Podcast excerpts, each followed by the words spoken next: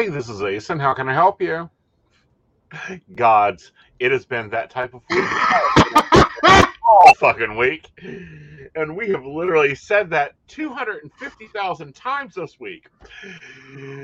Wow, honey. Well, what? I I think we just end the show there, and uh, thank you for coming. And uh, No, no, no. It was Ace is done. No. Aeson isn't done. Aeson is erratically pissed off, but he isn't done. oh no! Rarely do I get done until I'm Yeah. done. Well, now, now, if what you're pissed off about is, you know, the video doesn't look like it's going out to two different places, I can confirm one of them is actually working. Okay. Yeah, I don't know about the other one. I think it's the break room. Like, if you're in the break room, say hi. Yeah. Um. So yeah, Yeah, it's supposed to be going out to the break room. yeah, it popped up when it tried to start, and yeah, so I'm not sure if it's going to two places. Oh dear. Do we need to pull me out or pull you out? Um, yes, I need to go out and come back. Okay. All right. So while he takes care of that, we were supposed to have a guest tonight. So I'm hopeful that may be the guest trying to get into the show, and it looks like it may be. Um, so we'll be back in a few moments uh, with that guest, hopefully, um, as soon as Aeson gets that worked out. But yeah. So, yeah, it's definitely been a week. It's definitely been a struggle. We know that Valentine's Day was yesterday. And of course, as you all know, for any psychic, that is a well, hell day. Um, there's no nice way to put that. That is a lot of calls. Um, you know, everything from will he propose to why didn't he, or why didn't he even call, or why am I single now? Um, or how can I not be single? So yeah, it's definitely. Oh, there he is. Yes, and our Good, my here. Everything's pulling itself together. Um, I've got to do some link sharing, but you know, yeah, it has been a very, very busy week. Um, it has been a very, very crazy week for me. As I told one person I was um, communicating with that this was my Super Bowl meets Black Friday time of the year, and that you know when this occurs, I do nothing but work. I don't clean house. I don't schedule. My planner is laying here in shambles, guys. But this is the probably the highest time for some stuff, and we got some news, and I want you to talk about it for a minute while I do some PRing.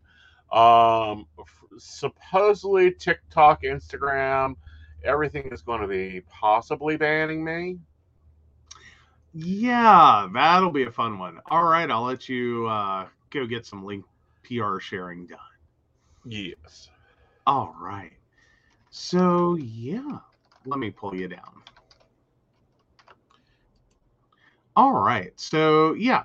So the joyful fun of TikTok and um, Facebook and all these lovely places is a large part of their money um, that that comes in is built around ad revenue.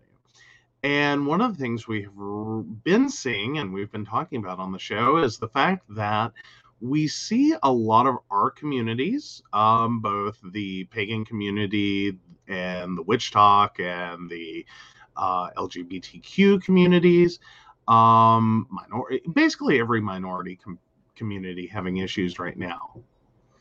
Yeah. Welcome you back. didn't need to pull me down. I just needed to be Oh. not talking. I can't type Sorry. and talk. Okay, sorry. I thought you needed a minute. Um, so yeah, so there's the joyful fun of that. um of uh, anyway of seeing these communities falling further and further down the algorithm often to the point of obscurity and invisibility. We've talked about that. It's quite the pain in the butt. Um now we've seen from facebook um they are actually looking at reducing the ability to target certain communities and i put those words in air quotes as has about everyone um, and of course, those certain communities involve religious preference, sexual orientation. uh, Like you, you get the theme here. Um, in addition to like uh, public figures, etc. So if you're following any of what would typically be the you know marketing criteria for say like West Virginia Pagan Pride or Central West Virginia Pagan Pride or you know any of the LGBTQ prides um that's no longer going to be something that you can specifically target your audience as a page to advertise to um of course this creates massive massive problems for small groups um facebook says they're doing it to protect these communities we're sitting there going, what's the fastest way to basically kick um, minority communities off your platform? It's not by actually going after them, it's by reducing their ability to easily reach out to other members of their community that would be interested in their events while simultaneously pushing them down the algorithm. So Right. it looks like quite the spe- the squeeze play coming from Facebook. Right, and that's why it's highly important for you guys to like the, me on YouTube. You know, I'm Aeson Knight on every social media. Make sure you interlink with that, like it, follow it, and then go over to like aesonknight.com or pcspnetwork.com and go Mhm. ahead and jump on that mailing list because my first newsletter that I've not that have the first newsletter that I've probably released in three years is going out March 1st to everybody on my mailing list. We are going back to old school marketing, old school information. Um, granted, it's 2020, but these social media networks are starting to um, hamper our efforts. Um, they are starting to push us. Also, if you are part of the West Virginia or Appalachian area, considering yourself a mountaineer, we own Mountaineer Pagan Nexus. Um, we opened Mountaineer Pagan Nexus community over a year ago because Facebook was shutting and pushing pagans off the page and reducing their safety. Um, many pagans use pseudonyms. That, wasn't cool with them. That's perfectly cool with me. You call I'll call you whatever you want. Come on over to Mountaineer Pagan Nexus. Join the community there. We're going to be ramping up efforts there. Um, I host New Moon and Sabbath chats there. Um, so you guys, you're listening now, pull it in and push it in. All Hey, right. Shannon, you're not late. You're perfectly on time. And I will also tack on to what Aeson said. This is also a good time to make sure you are following um, on multiple platforms if you can. Um, all the content creators that you enjoy hearing from, especially if you've recognized they are part of any of those minority communities. Um, you may not be seeing as much of them. You may have to seek them out specifically. Yes, very Be much. prepared. Yes. All right, guys. So I have a great guest, Noah, on tonight. I'm going to bring him on. We're going to talk. We're going to do this like we normally do. Once we get done hearing about his wonderful new stuff and his experiences, then we'll come back for hot topics and we're going to dive deep into this one. All right. See you guys later. See you later. Have a sip.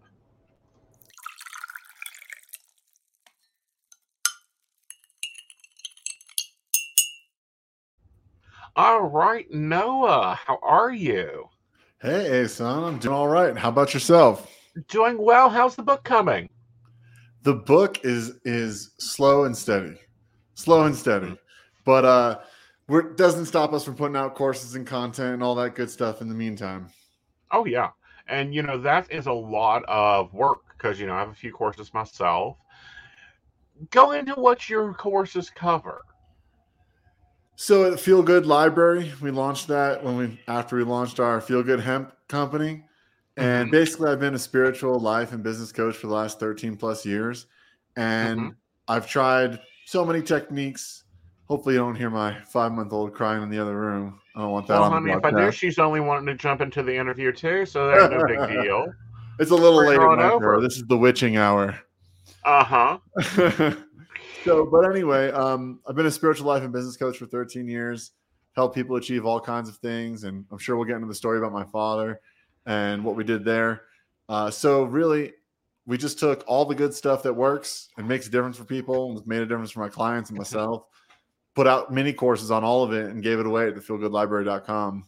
Um, and my Very wife cool. was a yoga teacher and a sound healer and, and you know, a sound healing goddess she uh, put out meditations and sound healings and guided meditations and things like that on there too. hmm So, with the Feel Good Library, in general, it's kind of an information station.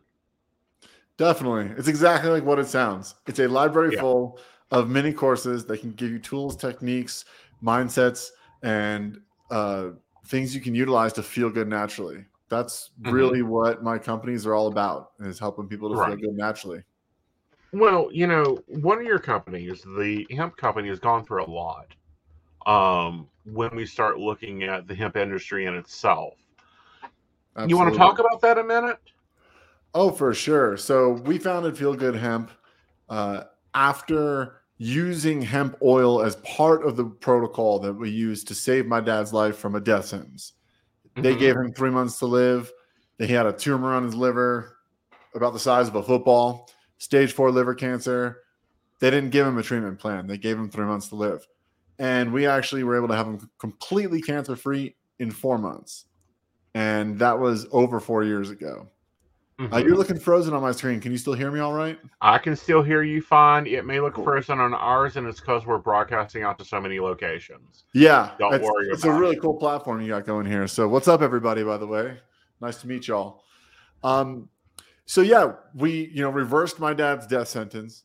And that's why we started the hemp company to begin with. And yeah, I don't know if I even told you guys this, but we've been through everything. I mean, you can't advertise here, you can't advertise there, you can't tell people, you can't make claims about what your product does, even though that's what it does for so many people. Over and over again, people say, Oh my God, I got this terrible knee pain. I rub your balm on it, the knee pain goes right away. But I can't Mhm. actually say that on my website, or I could lose my payment processing. I could get fined Mhm. by the government.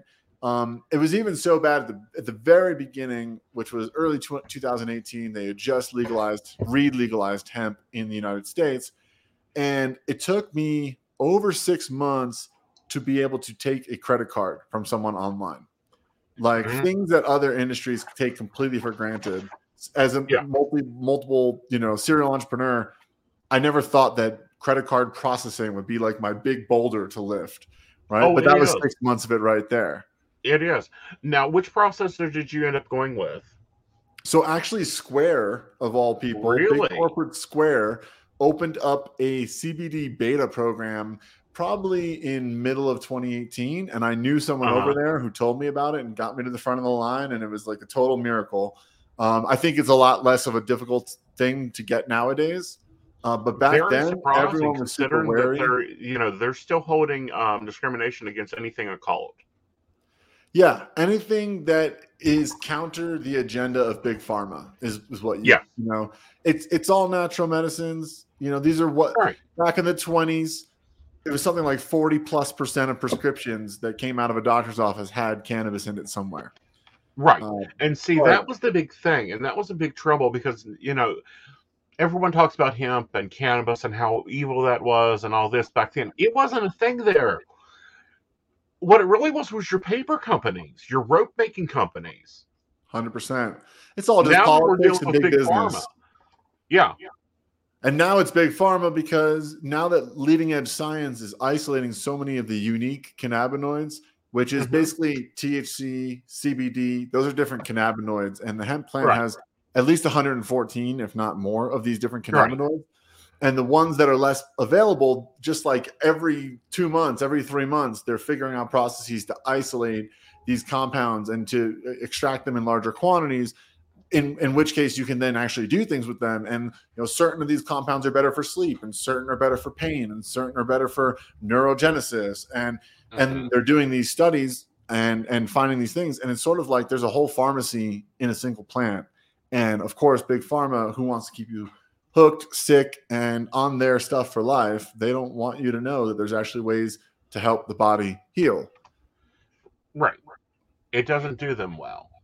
well it doesn't make a profit right it's Mhm. you know to expand out to other broader categories it's like why are we still burning gasoline you know why are Right. why do our cars essentially look the same and act the same as when they were first invented 100 years ago well it doesn't make certain people profit for us to actually advance our energy technologies and release that you know? And i don't know how fringe your audience gets and how far down these Oh, rabbit holes you want to I've go got but international audience, you know, so I've got people that are already enjoying like the bullet trains in France, that are already enjoying the bullet trains in China, that are already totally uh, solar powered houses built by the government for the people. You know. So you know we have to realize that we are in a very when we're talking about a lot of this, it's microcosm.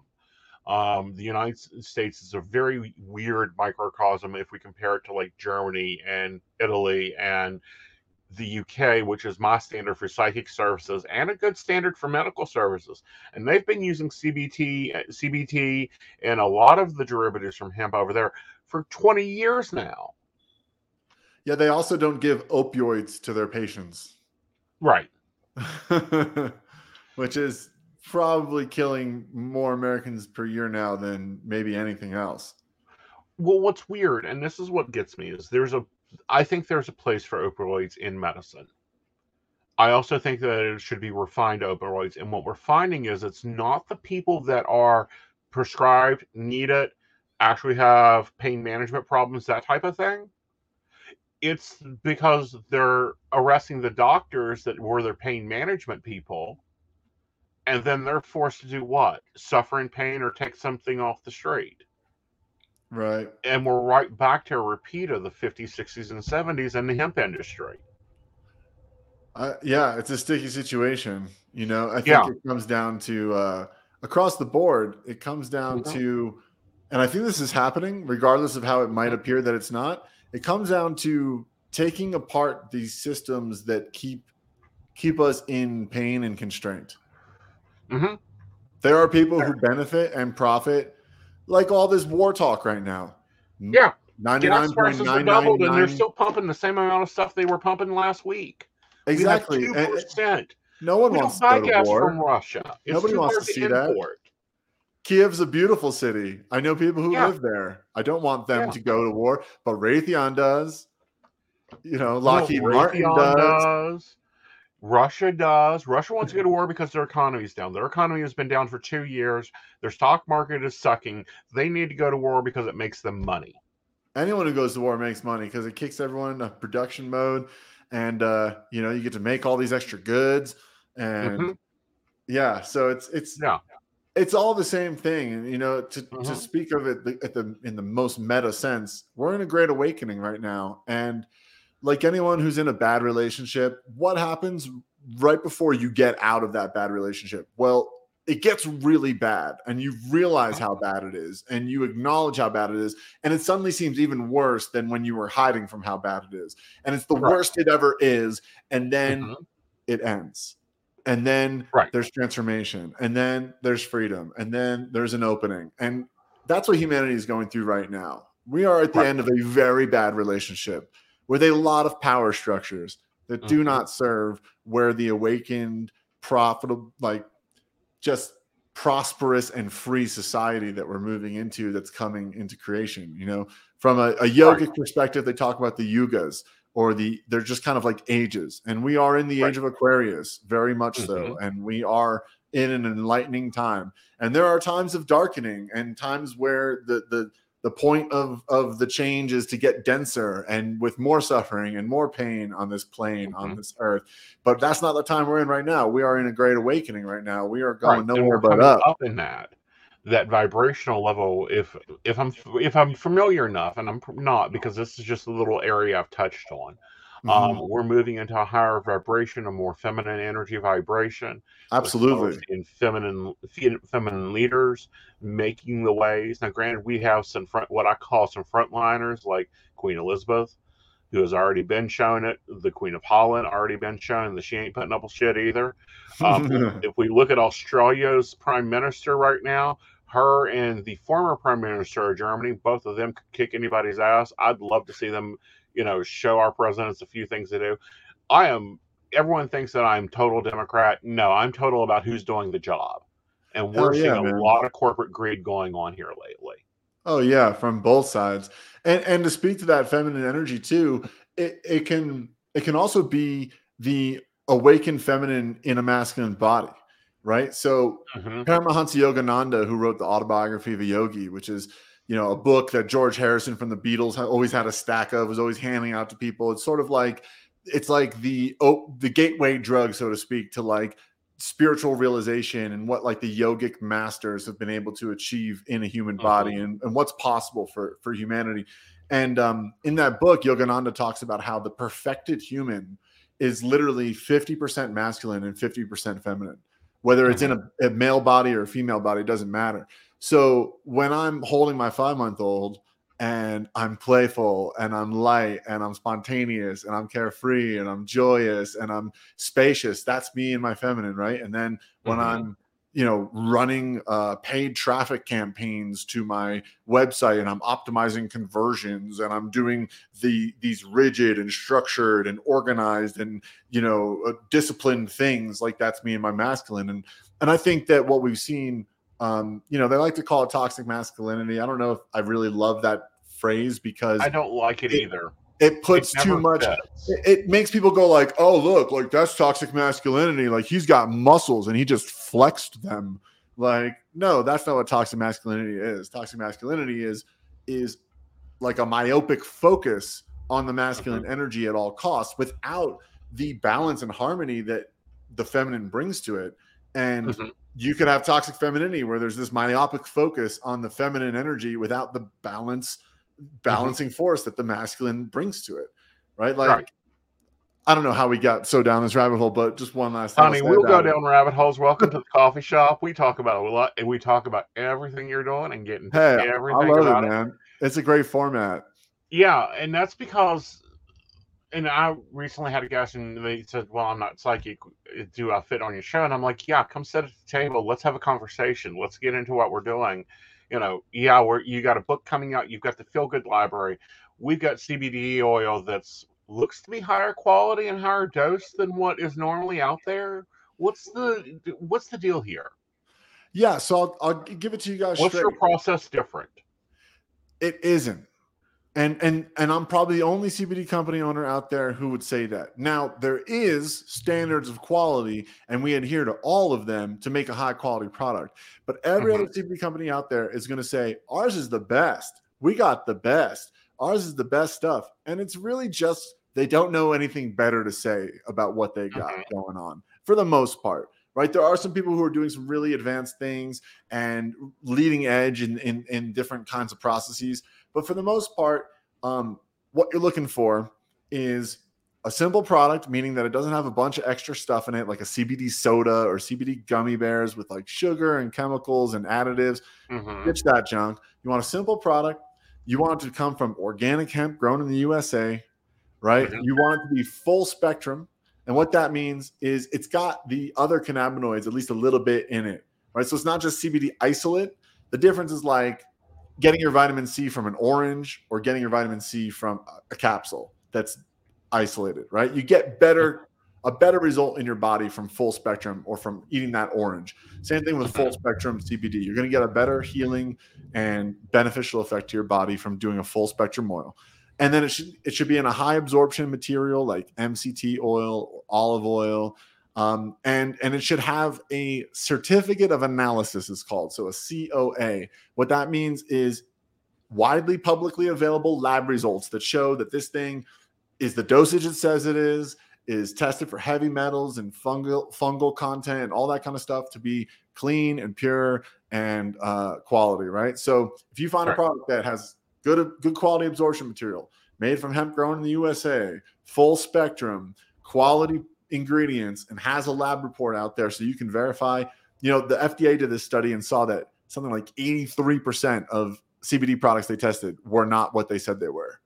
Right. Mhm. So if you if you look for those things, you've got a quality product. Now, what I'll say though is that a lot of people they try CBD and they go like, ah, it didn't really do much for me because oftentimes they're grabbing that CBD soda that's got you know 10 milligrams of CBD in it, or they're grabbing some CBD sleep solution that has like 12 milligrams of CBD per serving, plus like valerian root and lavender, and so it like looks really fancy.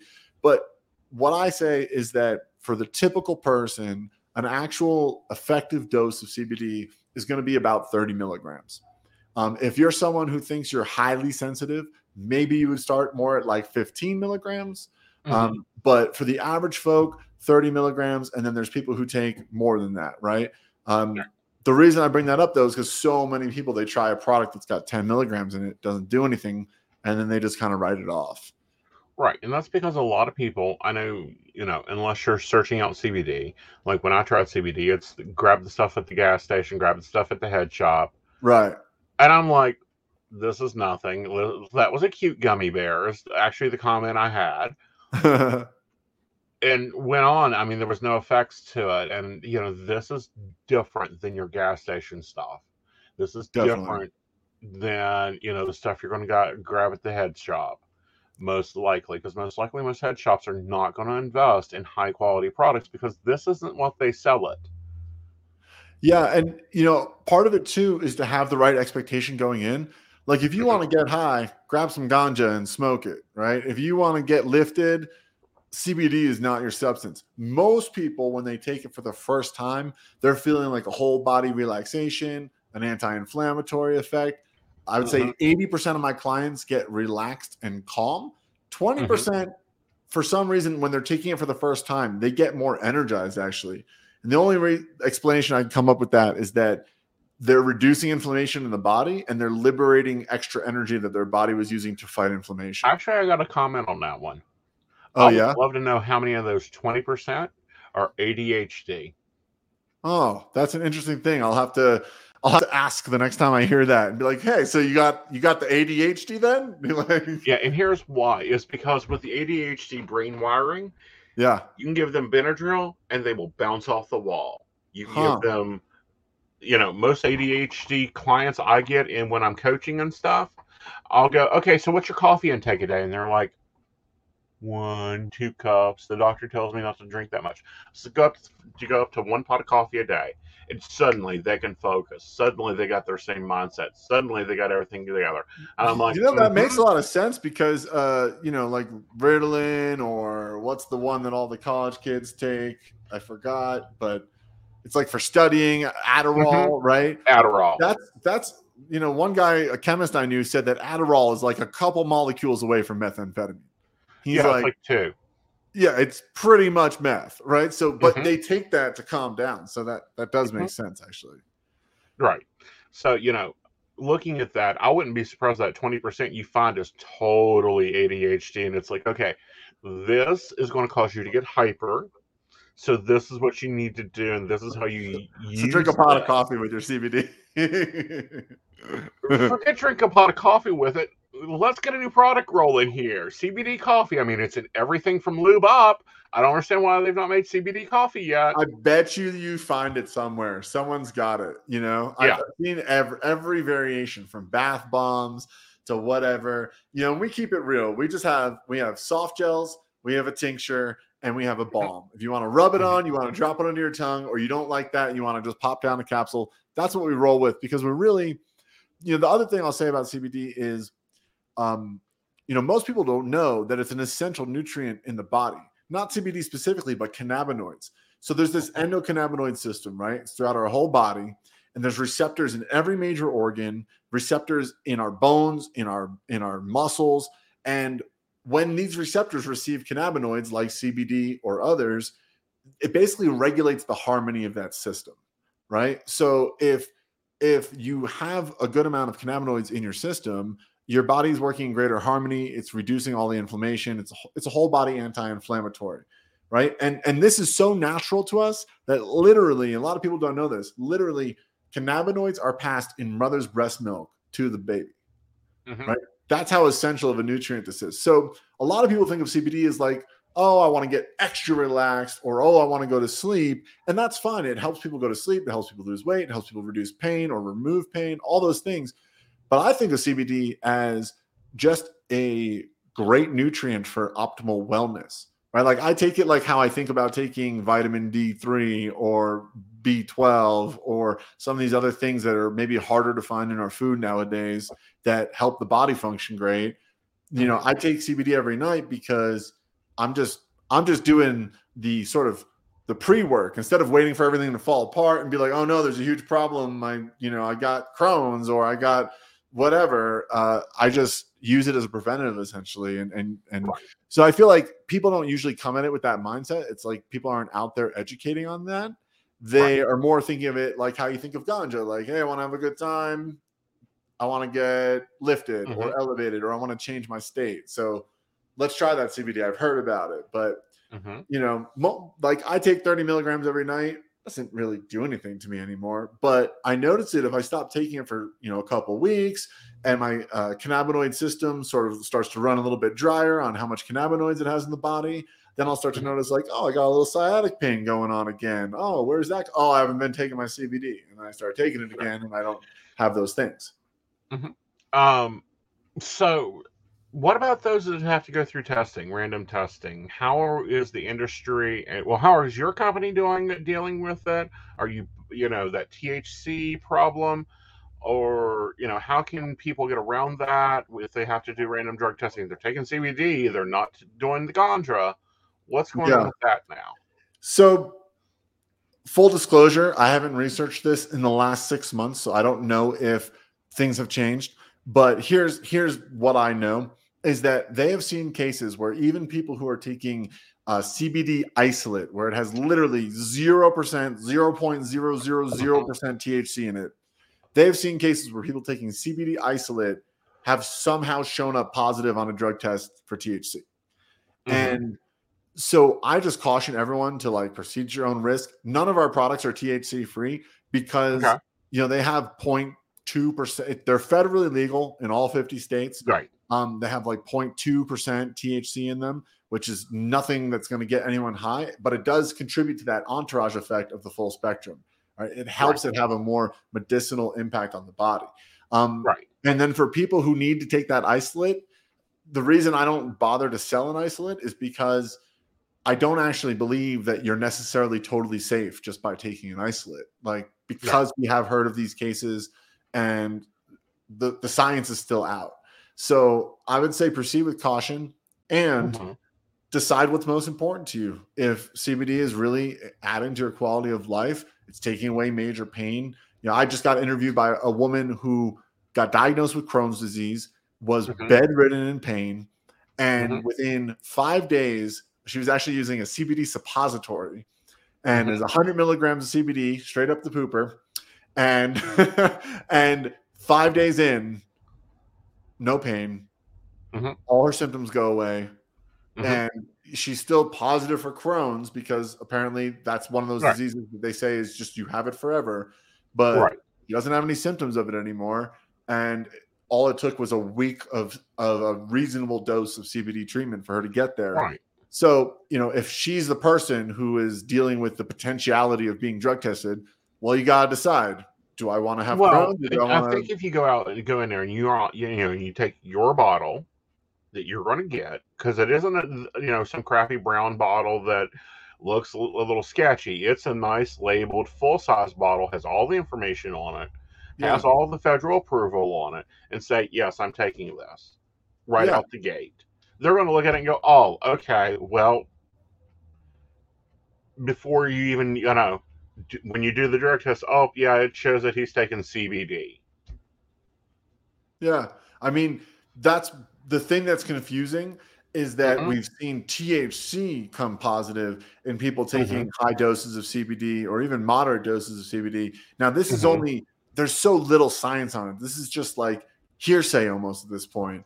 Uh, but that's why I tell everyone to proceed with caution because I can't Right. give you that guarantee. And if it hinders your life in some other way, then I can't be responsible for that. So I just no, you can't be, and I'll, Yeah. that's why I'm like, I'll tell you how to get how to do this. This is called be honest. yeah, Okay, be you know, honest. I take a large amount of pain medicine. If I have to go and take a test, I'll walk in with my level of medicine and go, here you go. Have fun checking them off your list.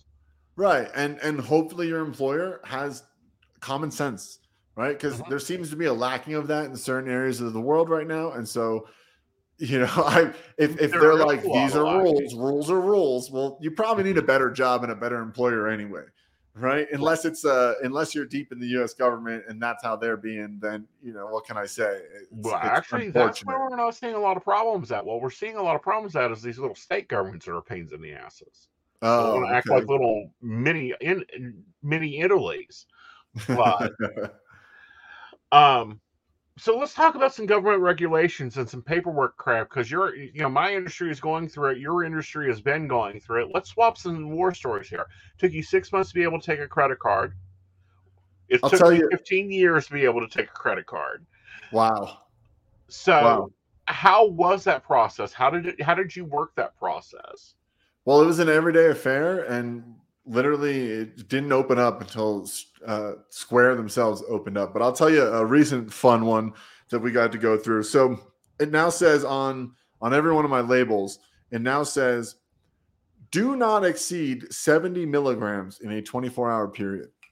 And the funny thing about that is that when my dad was healing his liver cancer, uh, Mhm. he was probably taking about I want to say 500 to 750 milligrams a day. Right. About damn near 10x of what I have to say on my bottle you should not exceed in a 24 hour period. And it sucks because, like the story I just shared, that woman with the Crohn's, she's taking 100 milligrams every night. And Mhm. so I have to put it on my bottle because I had to put it on my bottle. And Right. that's how I can still sell this bottle. And I'll tell anyone listening, though, that you take what feels right for you.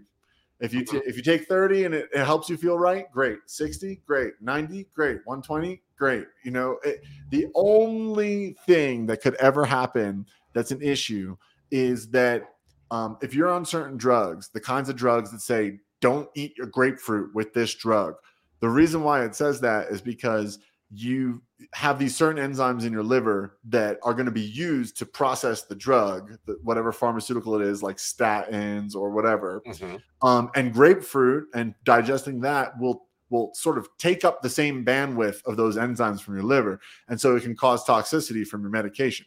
So the only thing that can happen is um, you might need to say okay well i take those medicines in the morning. I take my cbd at night.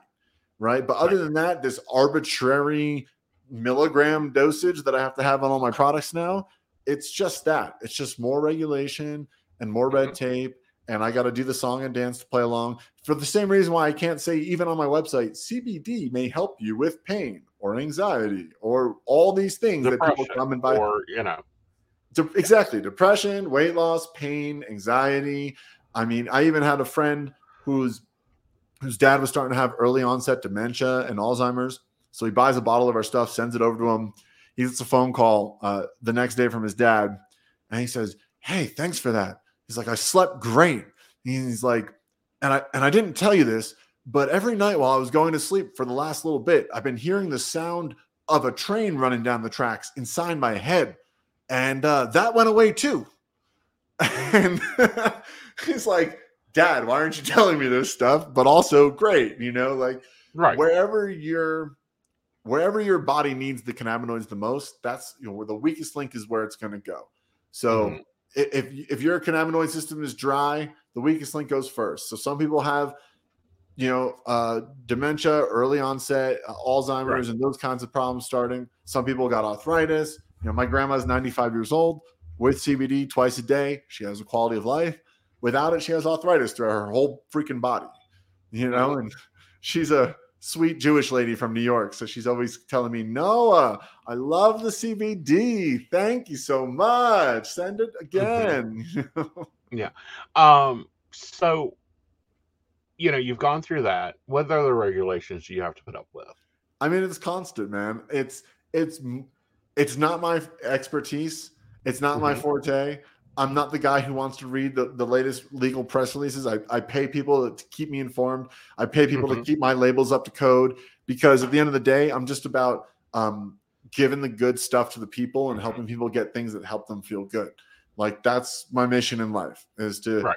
is be awesome at that. And so, you know, the government's going to do what they're going to do. The regulations are going to change. I think it's Mhm. going to keep opening up. You know, I see It is. What's happened with psychedelics, for example, and the wave of support that's coming uh, behind them from Silicon Mhm. Valley and high level entrepreneurs and investors, and multiple states legalizing entheogens, meaning like ayahuasca, iboga, uh, psilocybin mushrooms, uh, mescaline, or peyote. Like they're all being, I mean, there's multiple states that have legalized all of that. So, Mhm. like I said, we're in an awakening period yeah, there's a stupid thing on my label right now. Maybe in five years it'll be gone, and they'll just be like, "Hey, we were just trying to let big pharma get in on the action, and we couldn't stop the wave of goodness that wanted to take over this world." So Right. say what you And- want. you know, and you know, you've got the free platform that's a very extensive platform. I mean, there's classes on increasing your awareness and yoga and you know, environment for success, true, you know, total emotional reset. Um but how'd you get into this? Like, you know, you're dating the yoga goddess, we get that. But how did you get into, you know, running the Feel Good Library, running the um, hemp company? Where did that all start at? So I never thought I was going to start a hemp company. In fact, I have multiple multi-millionaire entrepreneur friends who've been in the hemp business in one way, shape, or form. And I was always like, that's great. I'm so happy for you. And I was doing my thing. Um, I've always been a sort of coach, thought leader, uh, influencer, I guess, before they even called it that, right? Putting out YouTube Mhm. videos in 2008. They didn't call you an influencer yet. Um, I don't like that title, but I've always been a person who's obsessed with learning, experimenting with the self, and then teaching what works to others. And so that's what I was doing, and I was doing it so well that multiple other thought leaders and you know people with books and coaching programs and platforms of their own they started asking me to do their marketing. So i built an, a marketing company called om marketing group and i was doing all these thought leaders marketing helping them all make multi-millions and um and then i decided you know i'm helping all these people do this and it's a lot of work. Like i got this big team it's constant demands. Let me just go sell a course on how to do this so i can stop doing it. And hmm I don't think the divine plan was in order for that one because we just spent all our ad budget, all our team budget. We just destroyed that company literally overnight. In, in a month's time, we spent through all of our res- cash reserves. The program didn't take off, even though I was doing it on such a high level for other people. It just, it wasn't my destiny. It wasn't my calling, right? Mhm. So I'm down on my knees with an empty bank account, rent to pay that I'm not sure how to pay, living in LA. And then I get the call that, hey, Noah, you know, your dad's really sick. You got to get down to San Diego. And, and he had the, the stage four cancer diagnosis. So I had a couple personal clients work with me, and I just kind of said, you know what? I'm not going to rush to go rebuild my business or to, to find out what's next. I'm just going to focus on doing what I can with what I have and with what's in front of me. And I'm just going to surrender all that stuff for right now. And I'm going to help my dad. So my wife and I, we downsized and moved to this quaint, nice enough, but crummy apartment down in San Diego.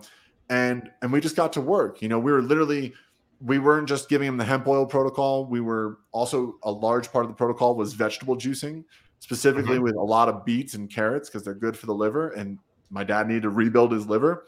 So I was literally buying beets by the case from the grocery store, like having the grocer go in the back and freaking come out with a box full of beets for me to mm-hmm. shuck and chop and juice. And we were dropping 40 ounces a day of fresh veggie juice over at his house. And so, you know, we got him well and woohoo, big win. And then because we were now familiar with the hemp oils, my wife was holding a sound bath and we decided, hey, you know, let's just bring CBD capsules with us. You know, for 10 bucks more, people can get a dose at the door. It's like an upsell to the sound bath, right? Mm-hmm. So probably 60, 70% of the people bought it. And it was just the most peaceful and dropped in sound bath we had ever done. We could just feel the peace in the room, right? And at the end, we're like, hey, we got some extra of these capsules. If you guys want them, two for one. And we sold out of everything in a minute. right? And the Mhm. next morning, my wife, who loves to sleep in, loves to just snuggle in bed, she pops out of bed at eight in the morning. She's like, I can't sleep. Like, let's get up. And we're sitting on the porch having a matcha. We're up in Topanga Canyon looking off at the at the mountains. And she's just like, I think we should start a CBD business. And I'm like, Mhm. absolutely, great idea. You know, she was the muse of the project for sure. And that's how we got started. And it was very humble. Our first products went out in like hand labeled jars with little stickers on them.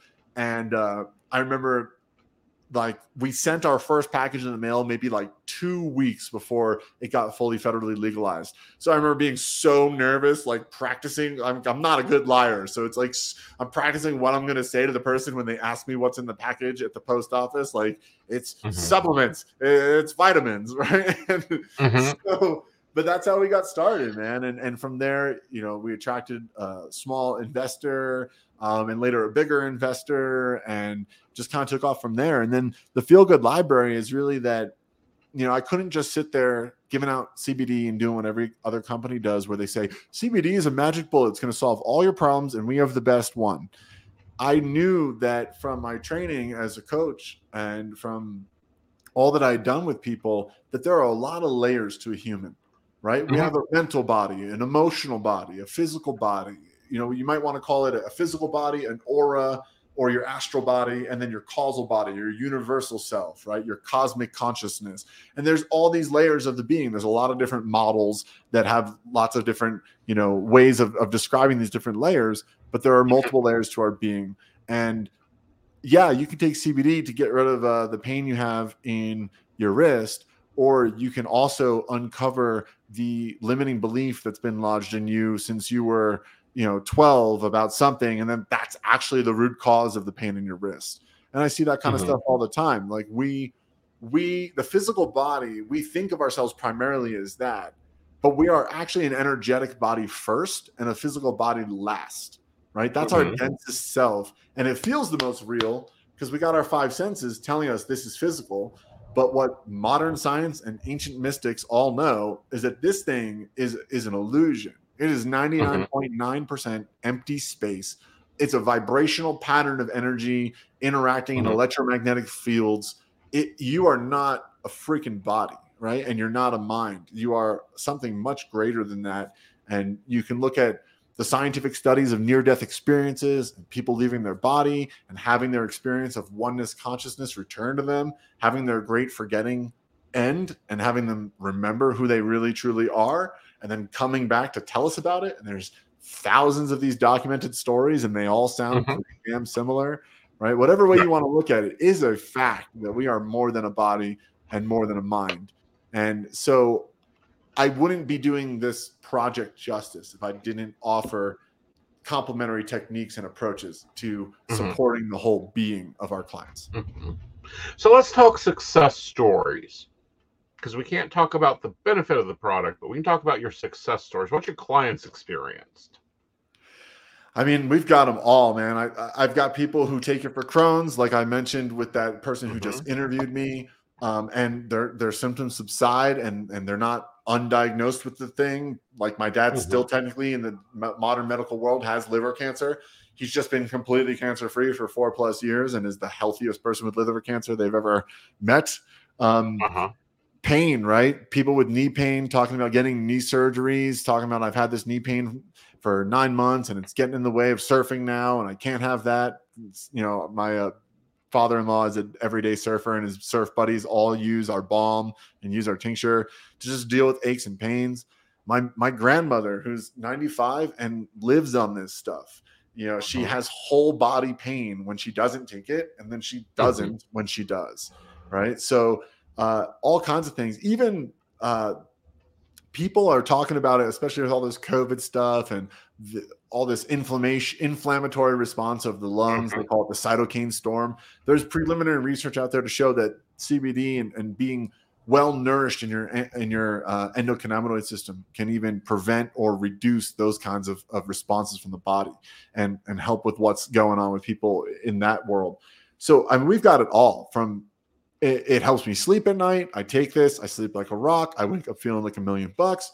Uh, we have people who who take it to manage their diabetes better and who are on less insulin uh, because they've used CBD to help their body uh, naturally reduce its inflammation, naturally manage its blood sugar better. Everything just functions better when you have the right amount of cannabinoids in your body. So I think it's really important to say that the, the true miracle is not CBD itself. The true miracle is the endocannabinoid system in our body, which Mhm. science only discovered in the early 90s. And it's Mhm. this harmony center of the body. Now, we just happen to use CBD as a great way to uh, fill and nourish that cannabinoid system uh, because it's widely available and super beneficial and has all these things from from pain to sleep to anxiety reduction, all that going on. Um, but yeah, I just I think that's worth bringing up because again, I never want to position CBD as a magic bullet. I really want people to understand that it's it's a, a great supplement for optimal wellness and really uh-huh. truly our bodies are the miracle and you are the healer. Right. Very much so. And you guys, that is again the feelgoodlibrary.com. And if they want to go directly for your products, like they're not interested in the courses, they want the products, where do they go? Feelgoodhemp.org. Yeah. All right. Thank you so much, Noah, for coming on, and I'll catch you again later. Awesome, Aeson. Well, thanks for having me and enjoy the rest of your evening. You too. All right, guys, let's take a sip.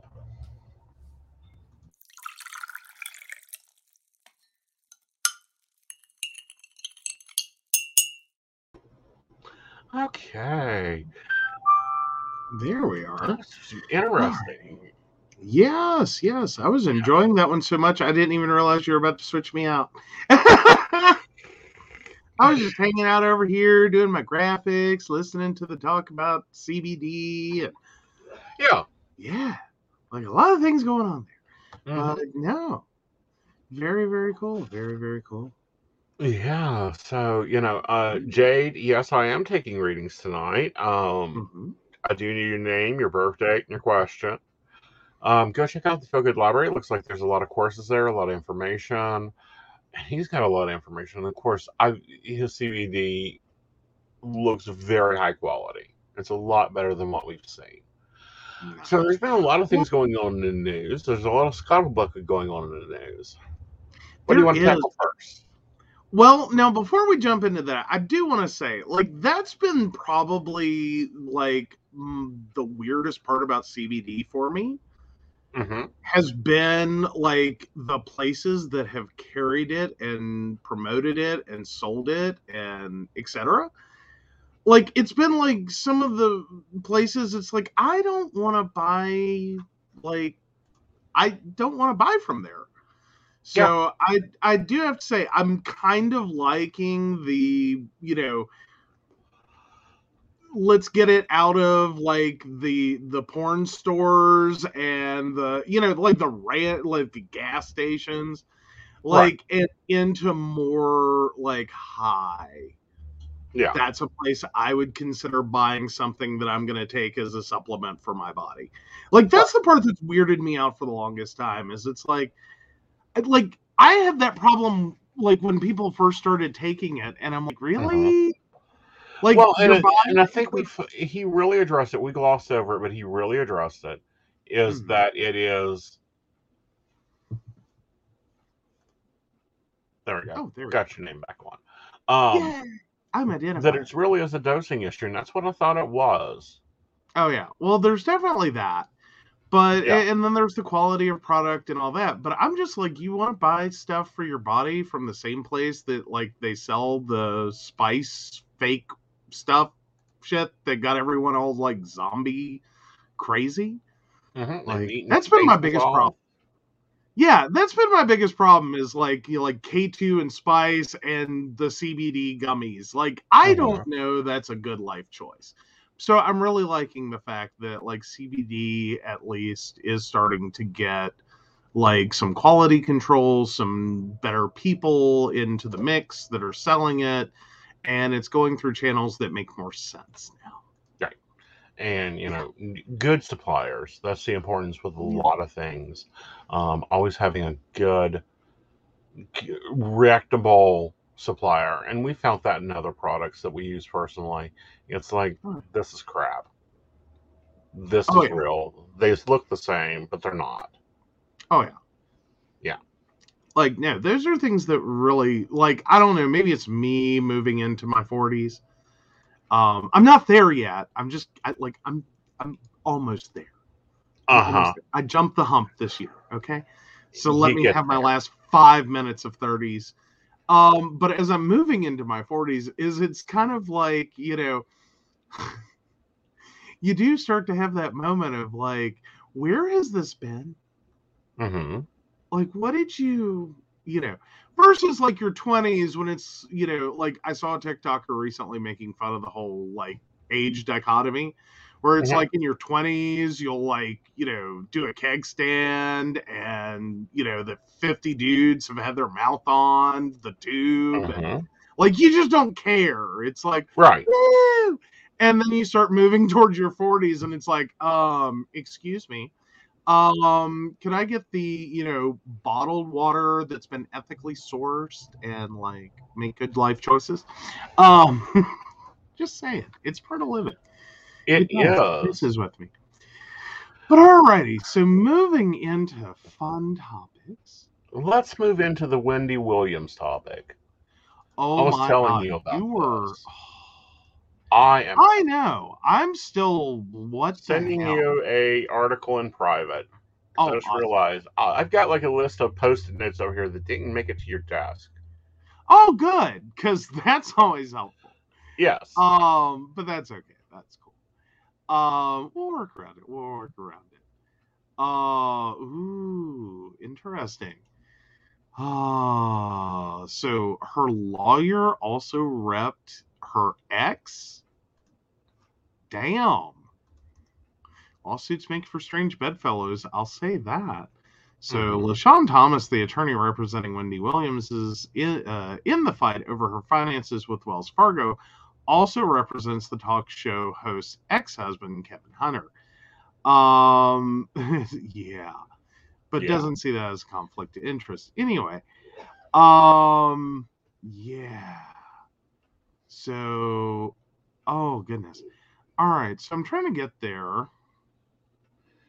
Oh, that was actually, I think, just. Yeah, I'm trying to get there, trying to get there.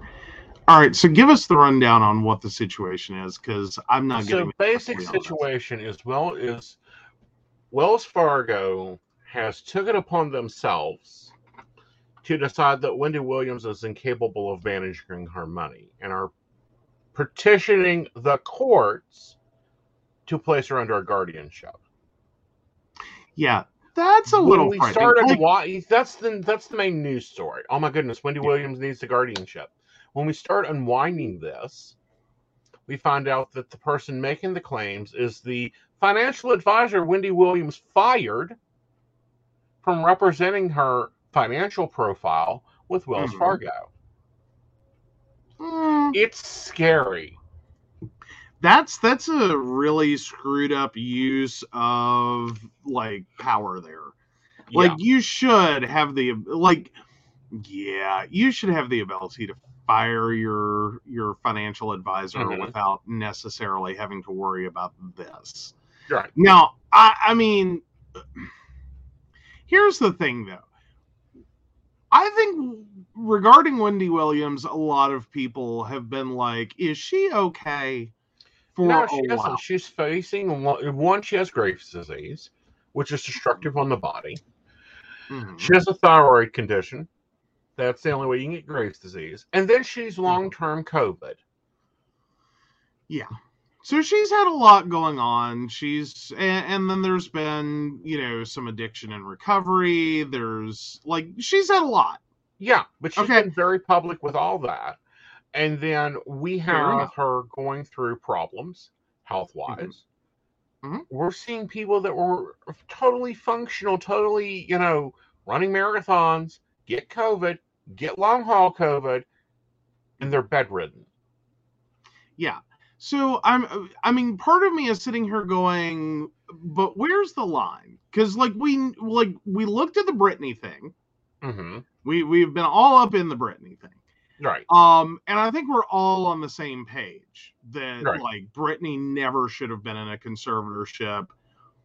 maybe she temporarily needed someone with a power of attorney to make some payments hmm while she was like doing rehab and getting her shit together. But then again, how much of that shit could she have avoided, but not for her father? That's a whole question for another episode. Right. But now with Wendy Williams, I will say, Mhm. like she's had some moments Mhm. that I think have have been a little more like what's going on like does she need like I don't think she needs this level of like intervention No.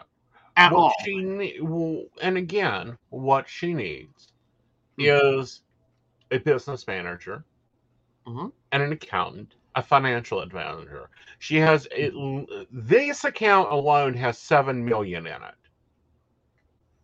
Yeah. Or did the last time she was able to look at statements had seven million in this one. I'm quite sure, like any other intelligent person, they have banks elsewhere. Right. So she makes the decision to fire her financial advisor. Gee, I change my financial advisors quite often. When they aren't doing what I want, when their stocks aren't performing, fire them. Well, I mean, and I think this is kind of insane. Yeah. Um that they're like they flat out just rolled straight into refusing to allow her to access her own accounts. Now, reportedly there was also concern that she was being unduly um, Influenced. influenced. Yes. Now, what else do we know on that one? We don't know anything about this undue influence other than she decided to fire her financial advisor. Yeah. Um, so we have Wells Fargo that then freezes her accounts, which Wells Fargo has been known to have problems with, I don't know, managing customer accounts, opening accounts, and f- multiple accounts in people's names, in the same person's names. Like they got hit heavily with the feds before. Mhm. Okay. Hmm. You know, Well, so Wells Fargo's had some issues. exactly. Yeah. I mean, I, I'm just I'm really struggling Yeah. with this one as well. Um, because I I, I mean, granted, like I And see, I don't the always- bank is quoting that they're only doing this because their regulator thing, which isn't regulated, it's federally, it's not federally regulated. But you know, it made a statement about if you suspect one of your elderly customers is under undue influence, you should report it. They've taken a step forward. They froze her accounts. She sent out payroll and it bounced. ooh, You have seven million dollars in the bank and your housekeeper's check bounces. There's a problem. Oh, there's a serious problem at that point. Um, I, I mean, th- this is definitely feeling a lot like a squeeze play and Right. a giant middle finger. Mhm. Um, and, and I, I, I don't argue that. Um, I, I do argue. Well, I guess I question more. Mhm. Um, like, I'm still back on is Wendy Williams okay though? Because on some levels, I would never describe her necessarily as the most responsible adult role model that one can Mhm. have. right. I mean, From she's all she, and I think she's she would. okay. She has Yeah. her health issues that she's been dealing with in Florida. She's Mhm. mentally fine. She has appointed her son to be her um, financial power of attorney. They wouldn't accept that. They still wouldn't release the funds. They won't even give her statements. Oh dear God. Yeah, Yeah, they're no, not even letting her log into the bank. Yeah, there's a problem. Mhm. like that's i mean there's there like i i can understand if you think a client is potentially in a vulnerable situation Mhm. and that there could be massive asset loss Mhm. that you may want to try to pump the brakes Mhm. i think guardianship's too far Right. I think that, you know, there are better, there should be. Maybe there Mhm. aren't, and that's the problem. Right. better ways to pump the brakes than this hmm because this this is pretty much like okay well we don't like your decisions is what it sounds like on its face we don't like your decisions. We're not even going to let you know how much money you have where it's at what we've done with it. Nothing. Like we're shutting off your access. Hmm and then we're going to go one step further and claim that you are an incapacitated you know basically an incompetent adult hmm um who needs a guardian. Right. um i currently i just have to go with i think that's too much Right. And this is when she decided this all occurred when she had to file a restraining order, Mhm. a TOS, demanding the return of her funds, demanding from them to free unfreeze her accounts. Mhm. That's the only time that her her lawyers, her legal team heard, or her son's legal team heard about them filing guardianship. Yeah that's that's pretty much retaliation um eh, like quite frankly she should have had every ability to just go in and say hi i want all my money Yeah. everyone else does now i have like now there are instances Mhm. where it is legitimate that if you have um and and i understand what they're saying is there has also been a big push Mhm. that if you are encountering situations um especially because the bank can sometimes be the last so to speak line of defense on this Mhm. is when you have a customer making really screwy transactions like they're so Right. totally off the wall Mhm. that like counseling that customer to understand that you don't have to do this there's Right. other things we can do what's the situation is there another way you can work around Mhm. that are you possibly being exploited um because in many instances we do hear and see of people that Mhm. get caught up in scams Mhm. or get caught up in situations where they're being pressured by you know people that shouldn't be taking or exploiting uh, relatives financially right. and are forcing them or or at least twisting their arm heavily Right. um, or taking advantage of the fact they're on medication or otherwise not in some form of sound mind, sober Right. competency, um, to to exploit that situation for Right. the money. Um, yeah. Somehow, I don't really feel like this is it. Not if there is a lawyer involved who is very much like, we don't know what the hell this is Mhm. like can you help me understand Yeah. um especially not if it goes at the last minute of like you want to close your account go to a competency hearing and fight it there Exactly. That's bull. that's effectively what they've done Yeah. and now that seems too far and you know, looking at this, we have seen this from stars before. Um, Mhm. ew. Uh, I don't know if this is how I share on Instagram, but I'm going to copy this and send it to the private room, and you can see if you can tell me for yourself. She posted pictures on Super Bowl. She looking in good spirits there. She looking Right. in sign ready to go party there. okay i mean i mm, i just really struggle with this one i mean part of me goes i i I, I'm thinking there's got to be more here. Like s something is more here. Mm-hmm. Like something about like what, like either a they're kind of like taking advantage of like my first reaction is well it is Wendy Williams let's not be too quick to rush to judgment. Mm-hmm. um thinking that you know they they can rock this that way. Right. um you know that no we're good financial custodians and that's why we're doing this. Um because you know it's wendy williams. Um versus like is there a legitimate issue here and i don't know that there is I don't think there is. Like, I I, think there's a oh my god, they fired her.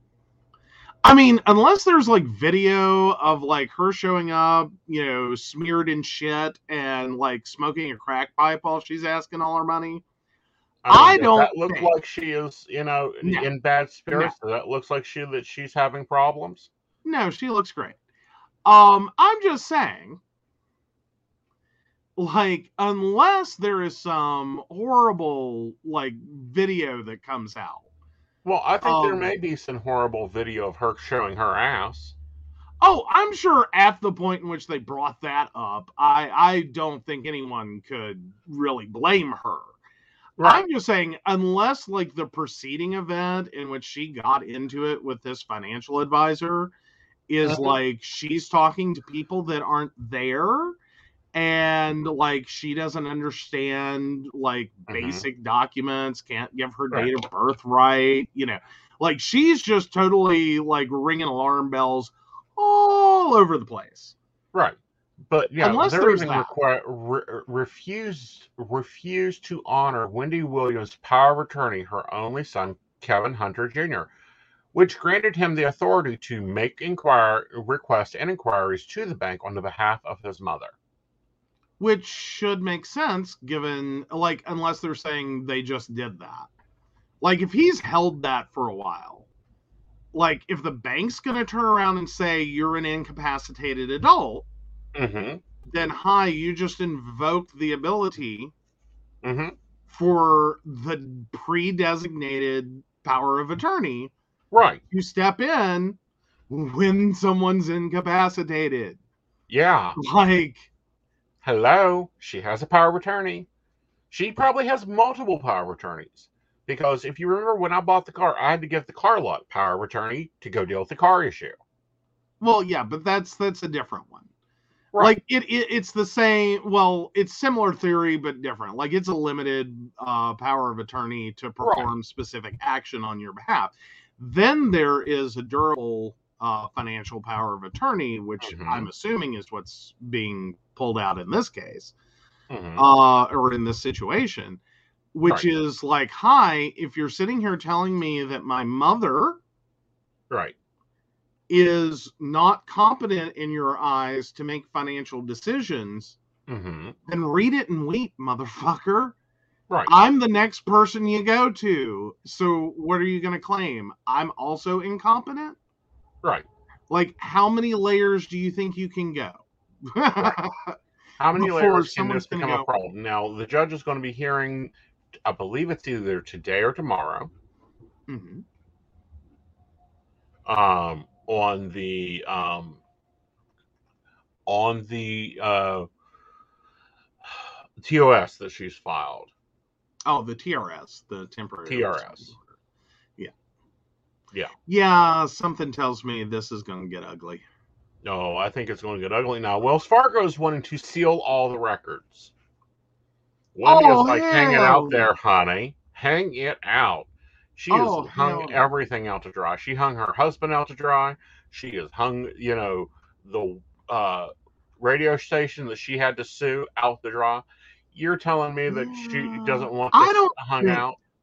I feel like they're really not understanding who they're messing with. I don't think I got a clue. I mean, I'm sorry, but I don't know what the hell Wendy Williams could be spending money on that Wendy Williams Uh huh. would be afraid would like damage her reputation. I don't think so. There's much. What could she possibly like? I'm sorry, just to be blunt, we know she did drugs. She's been Yeah. in and out of rehab. We she's know been. she's She wrote books about her doing drugs. Yeah, and you know like, her we- getting like, clean.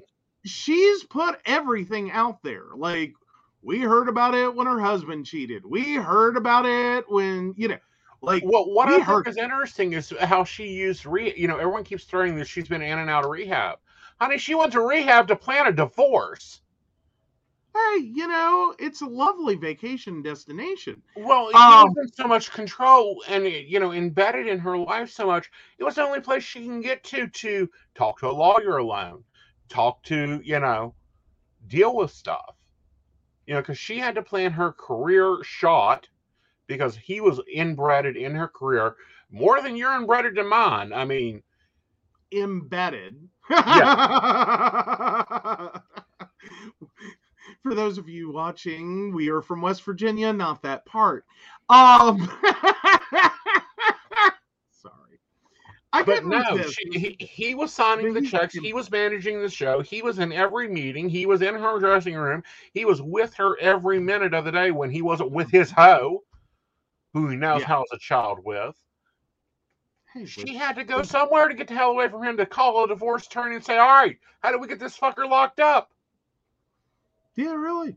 And that's her second divorce. Her first divorce, she done classy. She took she sent his ass off to work. She were called into the studio, said, I can't make it in. I'm a little sick, played sick for him, and then called a moving company to pack his shit up and take it to a storage building. Oh yeah, yeah, yeah. So no, I mean, I, I will definitely say she she she is a creative thinker. Um, Yeah, she wrote the handbook on how to get rid of useless husbands. basically 101 ways to leave your lover. Um, she's done most of them. Um, but Well, yeah, no, but she I mean, great lovers. I'm sorry, uh, you know she's got the title for men. Well, she's got a taste. She likes that thug life. It's all understood. yeah, well, but still, you like you got to know how to get rid of them.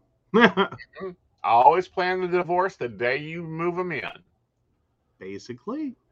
Yep. Um, but eh, you know, I I mean, I give her points for creativity. She she she is not. Uh, I like, and I think maybe this is some of the problem.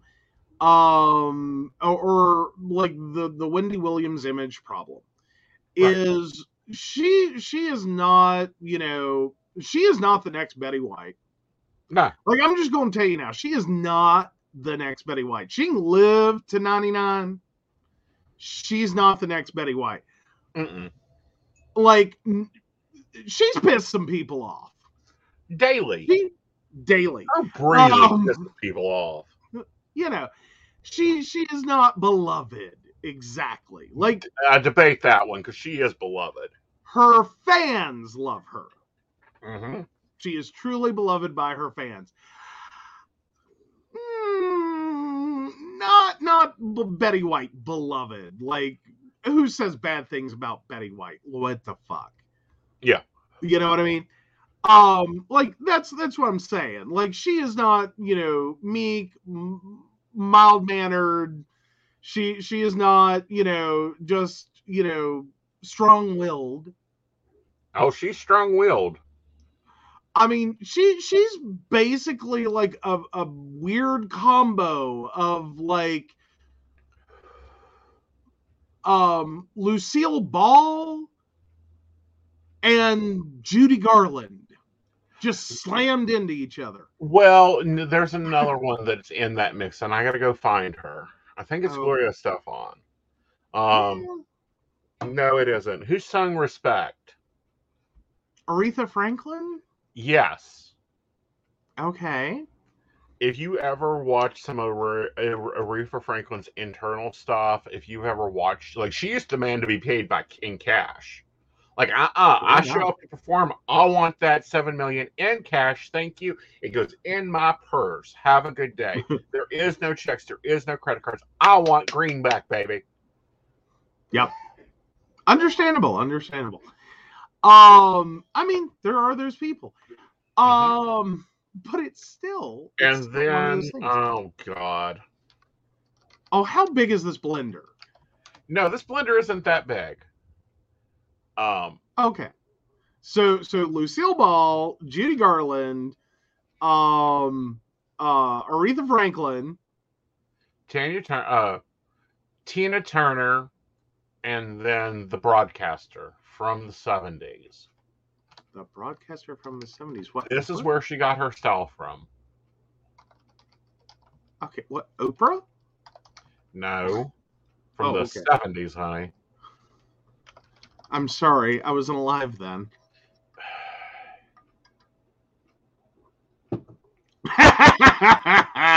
Sips I will take. Uh huh. Hi, Brenda. if you're watching this, this is me in my last words before I was murdered. Live on Making a Murderer.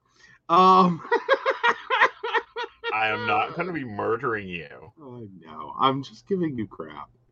You standardly do, but that's okay. Yes, always. Can't help it. Oh, I feel like we lost Jade, who has not asked a, a question with the date of birth. So Possibly. we're sorry, Jade. Oh. There we go. Jayne right. Kennedy. Jayne Kennedy. Mhm. Who? Hold on, I'm hitting the Google myself. Jayne Kennedy.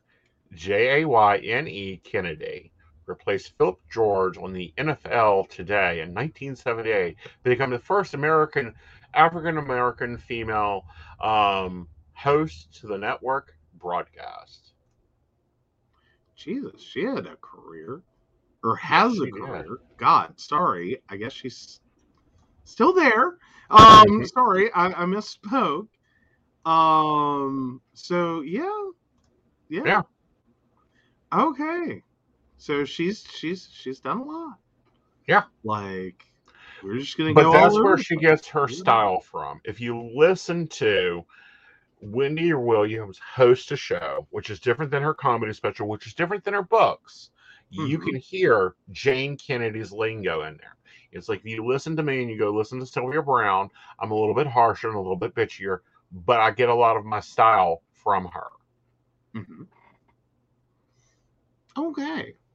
But no, I mean, uh, so yeah, there's your blender. Mm-hmm.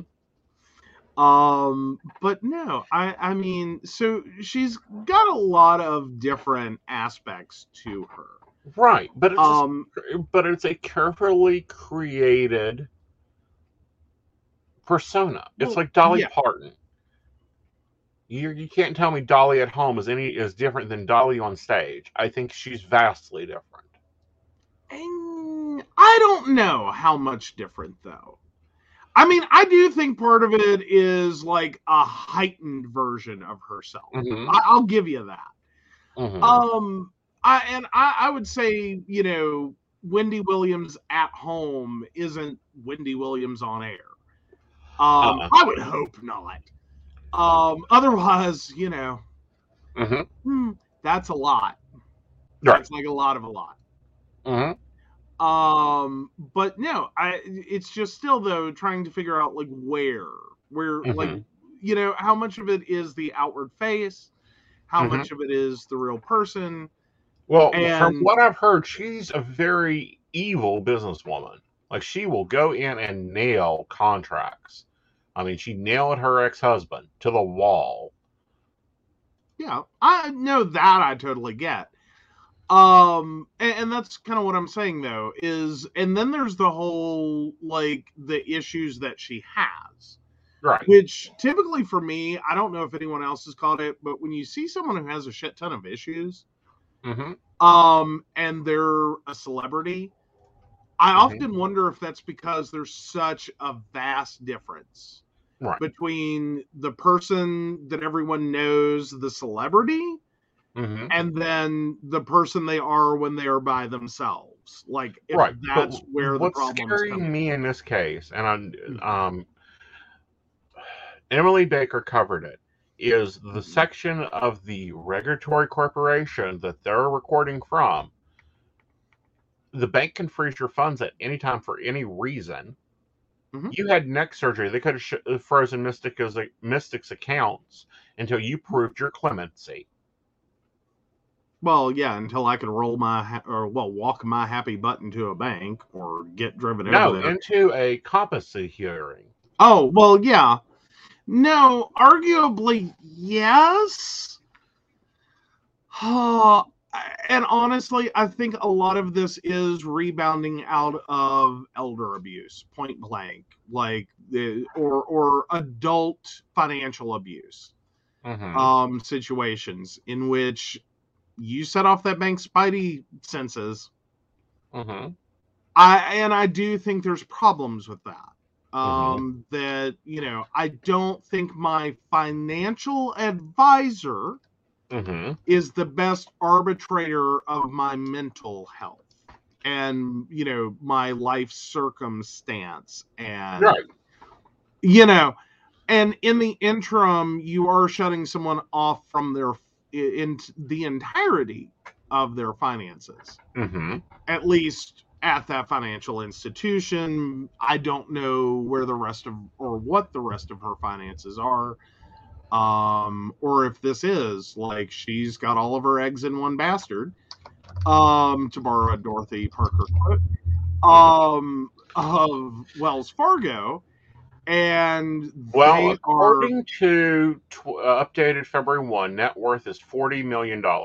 They're holding 7 million of it hostage. So yeah, theoretically, like at least good enough financial planning that she is not completely Right. cut off from her finances, unless that's all the liquid. Right. Like we run into this sometimes when we're talking about like celebrities and how much they're worth and all that is people always think that like that 40 million dollar number is mm-hmm. like cold hard cash. You can just walk into a bank somewhere and just pull that money. Right.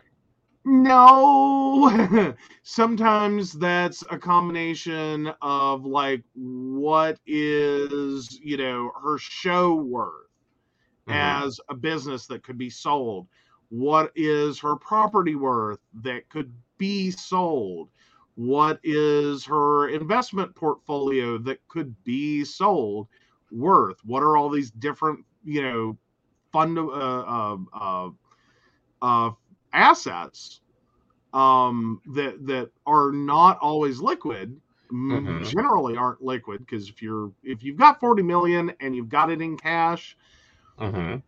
either you have a lot more money than 40 million or someone effed up Right. real bad because if your entire net worth one, like once you start getting over a million is just sitting around in cash um that's a problem Right.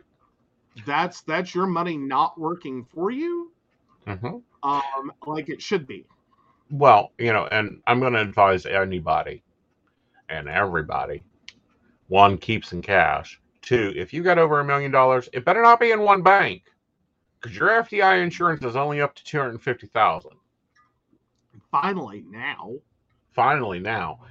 Put it That's a all, spread that ago. money around. And I believe it was Brenda posted something. And I'm telling you, if I ever go into the bank and they tell me I can't have $10 out of my account, we're going to have a new bank before midnight. yeah. Um that that would be a moment. Um but no, there and granted again, like there are some instances Mm-hmm. where you could uh, have a bank have legitimate concern Right. over like what a customer is doing as to how a customer is approaching the situation if they look like they're being i- induced somehow like they're sitting there with their phone on being given instructions as to what to do and what to say like those are the reasons i i'm more than comfortable with a bank going whoa whoa whoa whoa whoa whoa Correct. we're not doing that right now until i understand more of what's going on Right. Like, but this God. sounds like it is a employee that just started Wells Fargo four years ago. Before that, they were still working with Wendy Williams for over 15 years. They got fired, Mhm. and now they're bitter that they got fired. So they're using every tool around to get back at their employer. Yeah. Yeah, I don't think anyone's going to disagree with that one at this point. Like, th- this is very strong arm Mm-hmm. tactic for what seems like a very benign situation. Right. Yeah.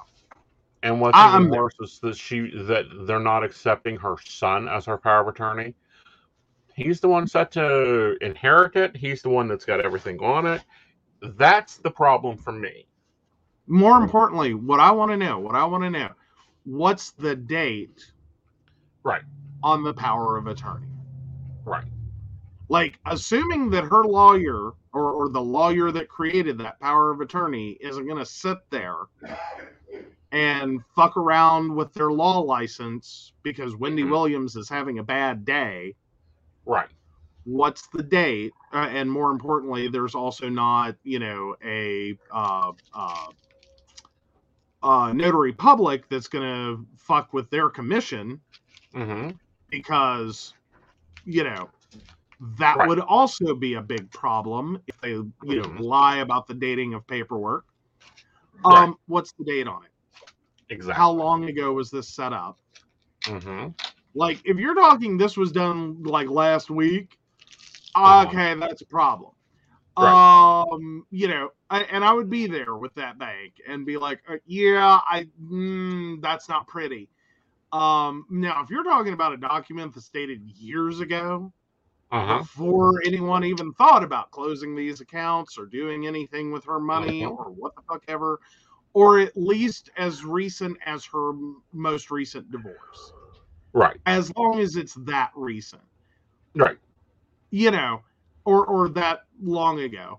Mhm. Um, that all makes sense. This is competent, sound Mhm. choices people make. What the hell do you have against the sun? Right. like explain it to me like I'm five because I'm really not going to understand. No, because he's 21 years old. He's an illegal adult. That's Mhm. a lot of money. And I'm quite sure his mother taught him I mean, how to but- deal with a penny. Here's the thing though, is while like I, I could see a lot of people reacting to he's 21 years old and they're going to give him control over all of our finances. Mhm. Here's the thing is I, I want to check this real quick um because something tells me Mhm. um that so we're talking about Kevin Hunter Jr. yes. Um, okay, I'm just curious. Oh. I, I was just having this moment. He's 21. Come on. Like, he doesn't have a, a Wikipedia? Nah. He is not in star business. Well, but, you know, he could still be in business business. Right. Um, He's in Yeah, college business. okay, well, granted, he is 21, so there is that. Yeah. He's in college Um, in Florida, which apparently is where his mother's at. Yeah. Uh, yeah, they don't know what his current net worth is. Uh, da- da- da-. I was just trying to see if, like, Right. because it's not uncommon for a lot of, you know, celebrity children Right. to also have their own, like, not that mom and dad don't help, but Mhm. to have their own you know yeah mommy and daddy gave me a couple million dollars and i started a company but hey Mhm. it's making me some money Mhm. you know they bought me some property and i get the checks for it and there's a management company that takes care of everything Mhm. you know Right.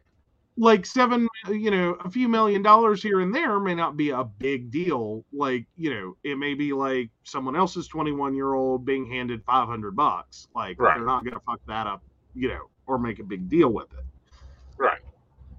i mean not saying i trust every 21 year old with like 7 million or five even 500 dollars sometimes but still But at the same time, it's baloney. You know, and what I really love his statement because a lot of the stuff here, um, he he does not normally make comments or posts. He stays out of his mother's business when he unless he has to deal with stuff. He made a Well, yeah. post here about all these rumors, and I have to go find it again because it was a kick-ass post. Well, I was really liking the comment he made that I saw while I was trying to look him up. Is he has flat out said before that unless she got help, hmm she, he was out of her life. Right, and that was when That's a mature, responsible fucking adult. Right. I don't care what age he was. That's a mature, responsible adult moment.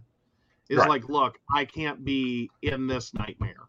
right, and that's when she was Get trying to go back shit to the talk show barely walking, barely breathing, suffering from Graves' disease, having a lot of problems in her health, um, Mhm. and not taking care of herself. Yeah. So, I mean, again, this is someone like I- I don't think you can argue undue influence on that one. That that's like intervention 101 Right, is going, look, I love you and I care about you, but I just can't right, go down with the sinking ship you're on. Mhm. right, Like I can't do it. I'm not gonna do it. You can't ask me to do it. It's un it, it is cruel for you to Right. ask me to do that. Um like that's intervention 101 that that Right. look at people and say, "Hi, this is the shit that you're doing to me because of this." right, So you have to pick one. Right. Not that I don't love you, not that I don't care about you, not that I, you know, will never be able to care about you again. But Mhm. while you do that, I can't Mhm. be there. right. You And, you know- choose. Well, not only Yeah. that, but that's one of those ones. And I can see it. She is she is a glorified workaholic. Confirmed workaholic. hmm Um she has been known to do an 18 hour broadcast, go host a show, and come back and do another one. So yeah, sometimes you have to you have to be stepped up and stepped out, and sometimes and you go through this. Mm hmm when I get sick, he has to take my cell phone from me, hide my laptop, and close the power off to my office, or I'll just keep working. Well, moreover, it's more importantly, it is getting you to that point of like, okay, is it intervention time, or can you make this re- adult responsible decision on your own to go Mhm. heal thyself instead of continuing to like do more damage? Right. bringing yourself further and further down so that instead of being sick for a couple of days, you're going to be sick for like a couple of weeks or a couple of months. hmm Like, take it now, do it the easy way Right. instead of trying to work through it the hard way. And then it becomes an even bigger issue later on. Yeah. Like, sometimes you do have to look at people and go, yeah, see, here's what you're about to do. Right. And now we're not doing that. Like you can choose to do that. hmm I'm going to have no sympathy for you. hmm Um, you know, and if you want that, you can call your mother. hmm But I'm pretty sure she's just going to have me bring her over to slap you upside the head and say, "Why didn't you listen the first fucking time?" Yeah. Like that's But- all the sympathy you're getting at that point. Right. But if this was a national show, international show, Hmm. syndicated, hello Sirius XM, we're waiting for the contract. Um, we're international. We're just not syndicated. right. Uh, well, I, guess, I don't know. Are we? and you haven't been, been able to get back to the show the whole season, oh, honey, you're going to do everything to get back to that show. And that's what she was doing. She was trying to go back early before doctors would clear her to go. And he's like, uh uh-uh, uh, you are going to take care of yourself, or I'm not Yeah. going to be here. Well, yeah, because it does become one of those things. If you if if you are already like you've pushed yourself too far, hmm and you're gonna try to get back up the minute you have the first like, okay, you know, and you're gonna hop back into the the the hot seat and and the Right. hard ass schedule that already knocked you down once. Yeah, Right. no, let's not do that. Right. You Yeah. know, in general, you know, Wendy is. Uh, Boy has done well for himself. He's continuing to do well, and he's managed all this. He went from being the son, who was just the son, to now having to be. I'm quite sure she was long term COVID, he's had to step up and be a caregiver. Maybe he ain't there bringing his mother the orange juice and making sure she eats. Maybe they've had to hire staff. Um, But whatever, he's managing it. She's Yes. not.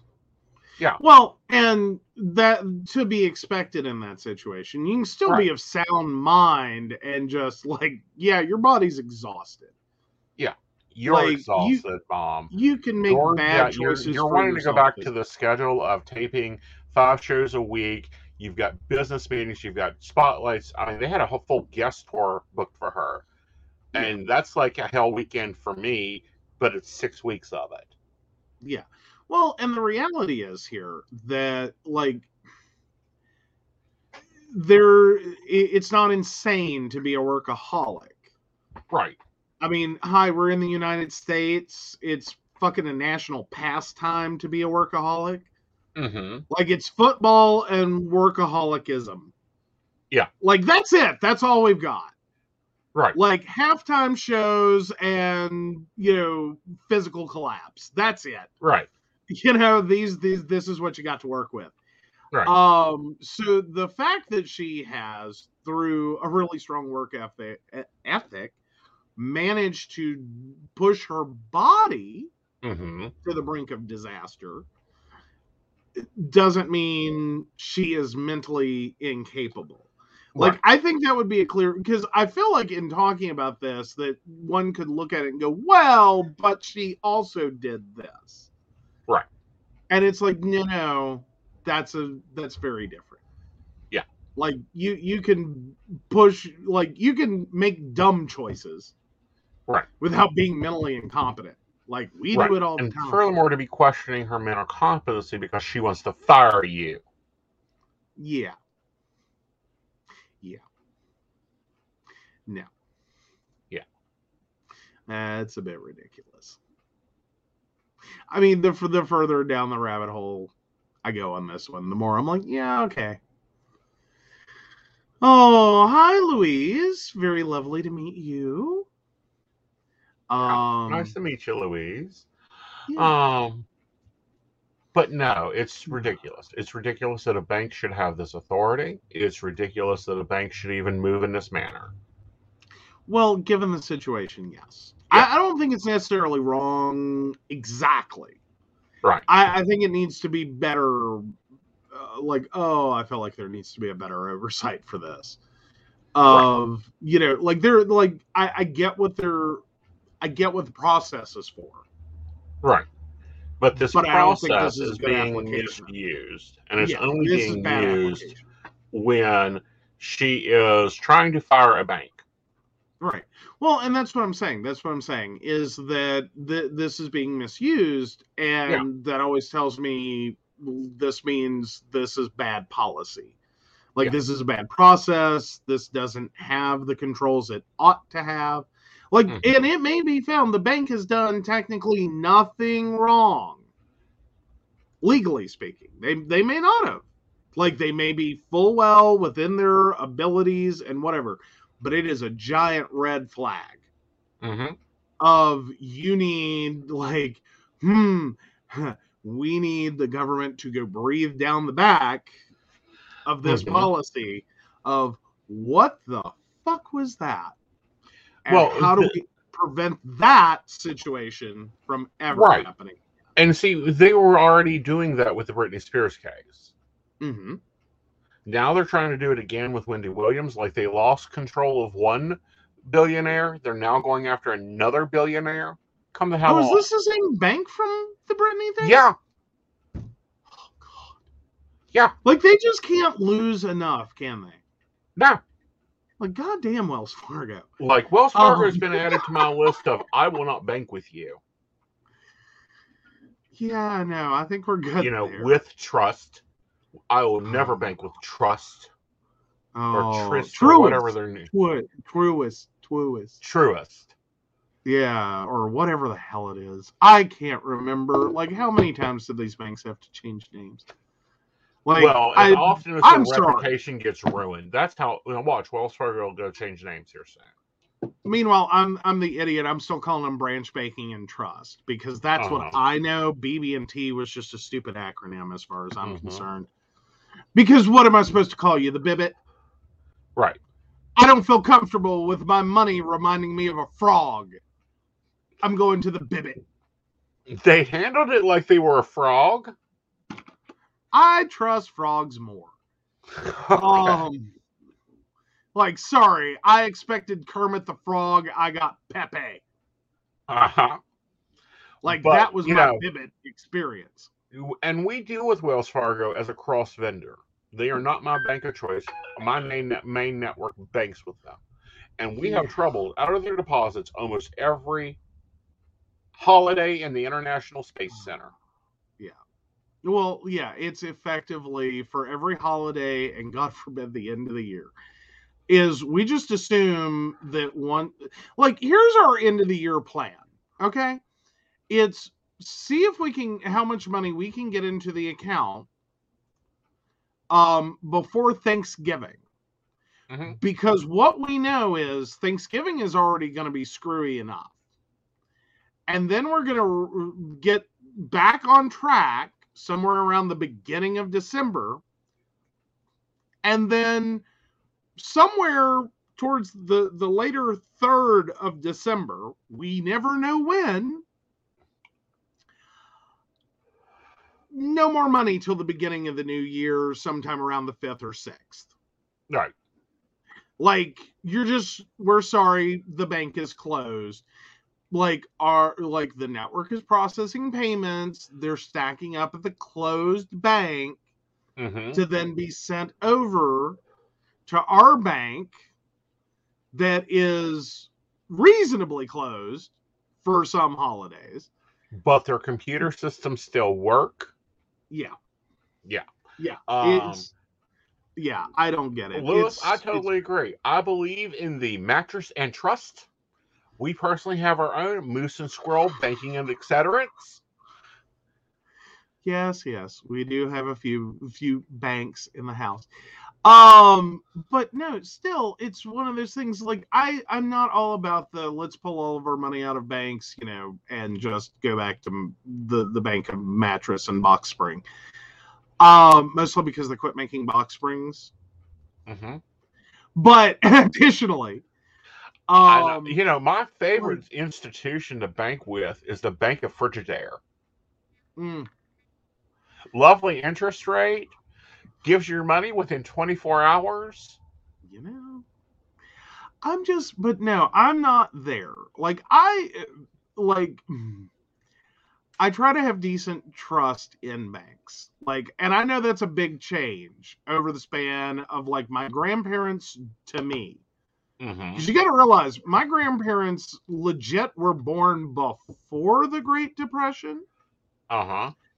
and you know like they they saw this firsthand close up they were not really strong banky people Right. like they they put their money in a bank always expecting to lose it all Right. so like they they had the like some backup plans Right. they were a product of their time and generation Mhm. now uh, you know i'm not saying that i trust every bank explicitly to infinity and beyond hmm I'm not there.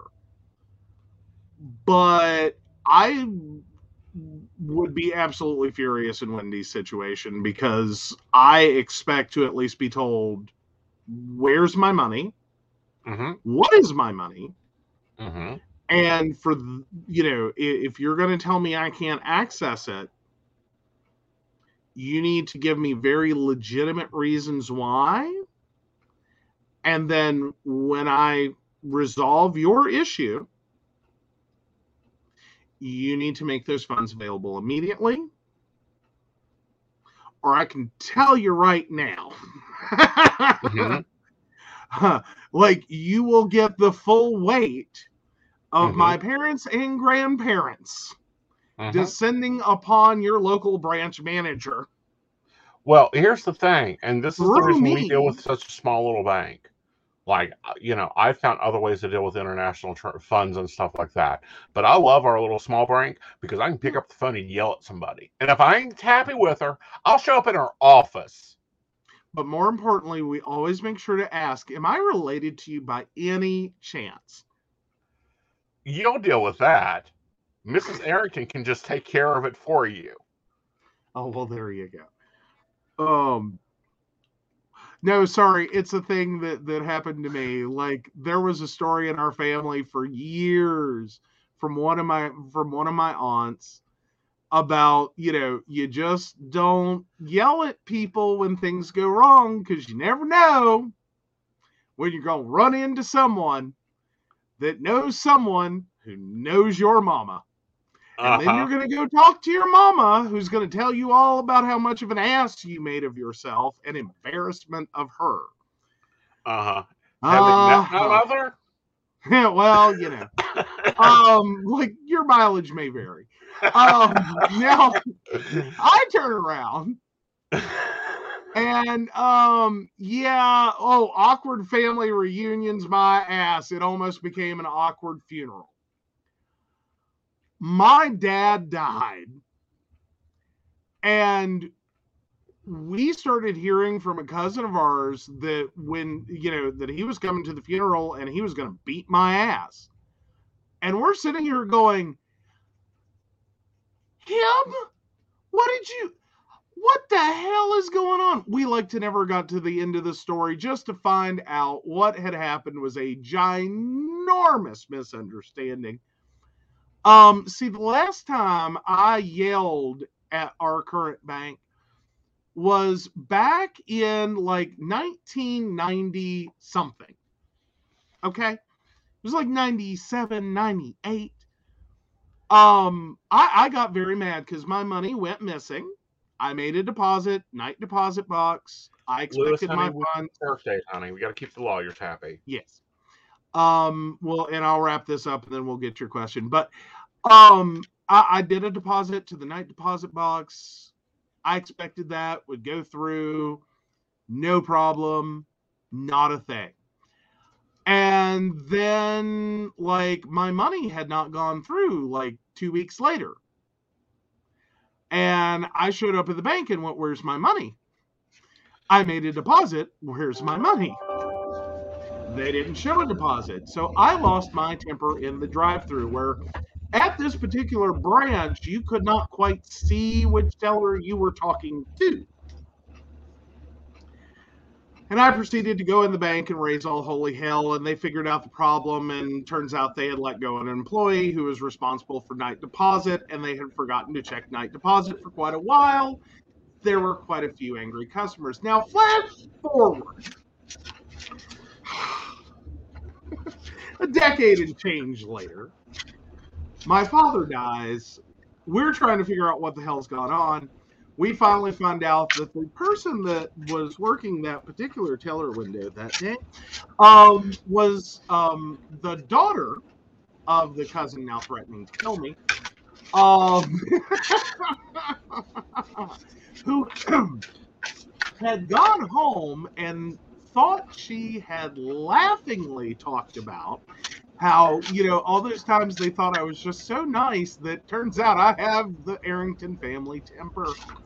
Mhm. Um, she thought it was funny and hilarious and had completely forgotten about it, only to find out years later her father had misunderstood that and um, was quite angry um, that I had upset his daughter and cussed her out. Mhm. Um, and so, as a good West Virginia man, he was going to beat my ass. Understandably. Um, yeah. Yeah. Don't Well- you don't know. Well, Mrs. Arrington can yell at your bank all you want, and he will have an enjoyable time doing it. true. True. True. Fair enough. Fair enough. Oh, I like I just my life experience is hilarious. I've learned this. Like I just can't win for losing. Yeah, you can. You just gotta learn how to play the lose. All right, Lewis, honey, we need your birthday. I have to make lawyers happy. Yes, Louise. Month, day, and year. All right. Oh. So while we wait for that, I understand there's a Windows 11 update finally. Oh yes. Oh, and it's the good one. So Windows 11, uh, Windows 11's first big update arrives with Android apps, taskbar changes, and more. So it's currently being released through Windows Update. Um, today, which as of this article was literally today.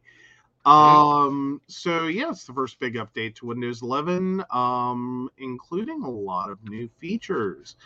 Um, so yeah, the biggest changes are apparently related to the taskbar. Um, and the time and date will finally be available on multiple mon- monitors in Windows 11, something that was missing at launch. Um, the weather widget also returns to the taskbar in this update, and a new mute unmute feature in the taskbar will be available for Microsoft Teams calls. Um, you'll also be able to quickly uh, screen share a specific app or window from the taskbar directly into a Microsoft Teams call. Um, they've also redesigned Windows Media Player and Notepad. Good God, they've redesigned Notepad. Holy hell.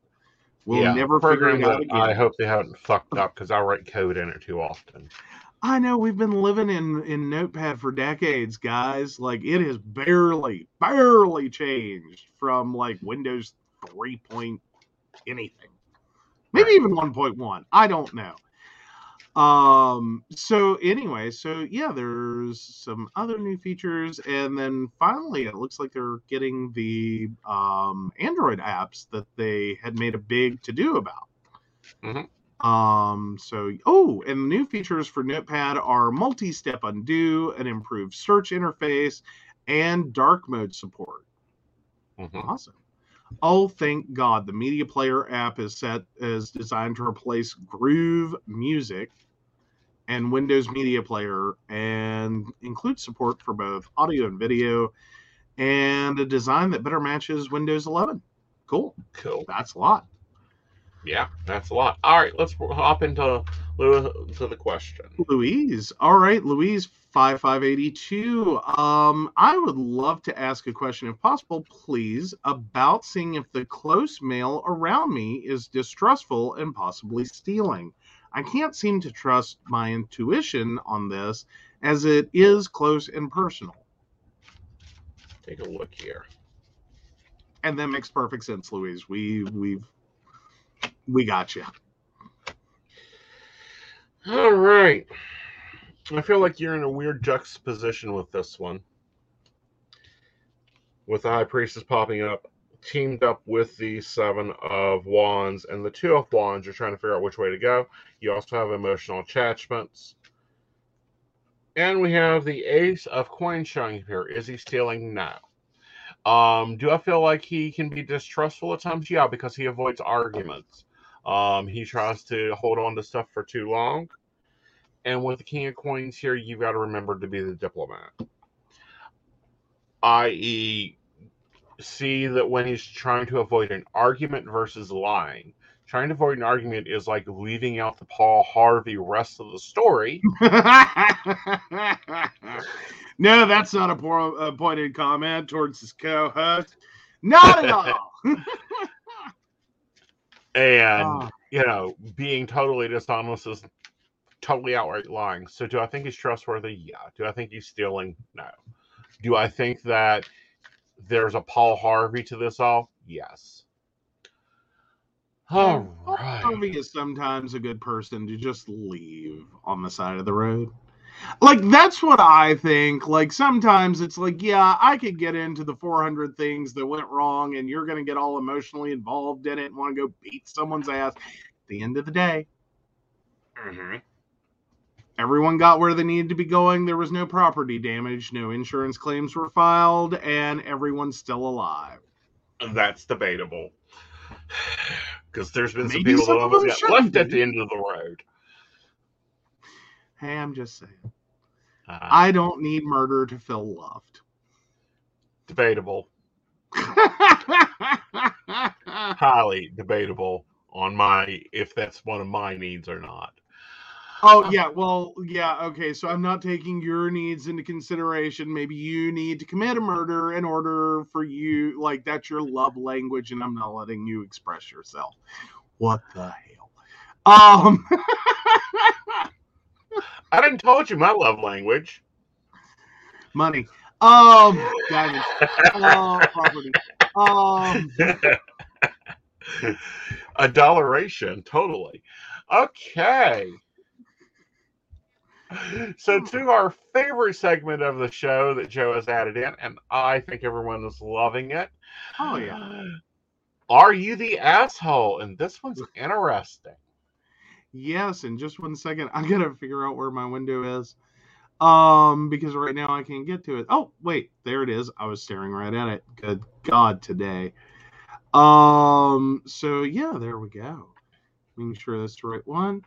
All right. Am I the asshole for getting mad that oh come on. Come on, Reddit. Like whatever you're doing, just stop. Ugh.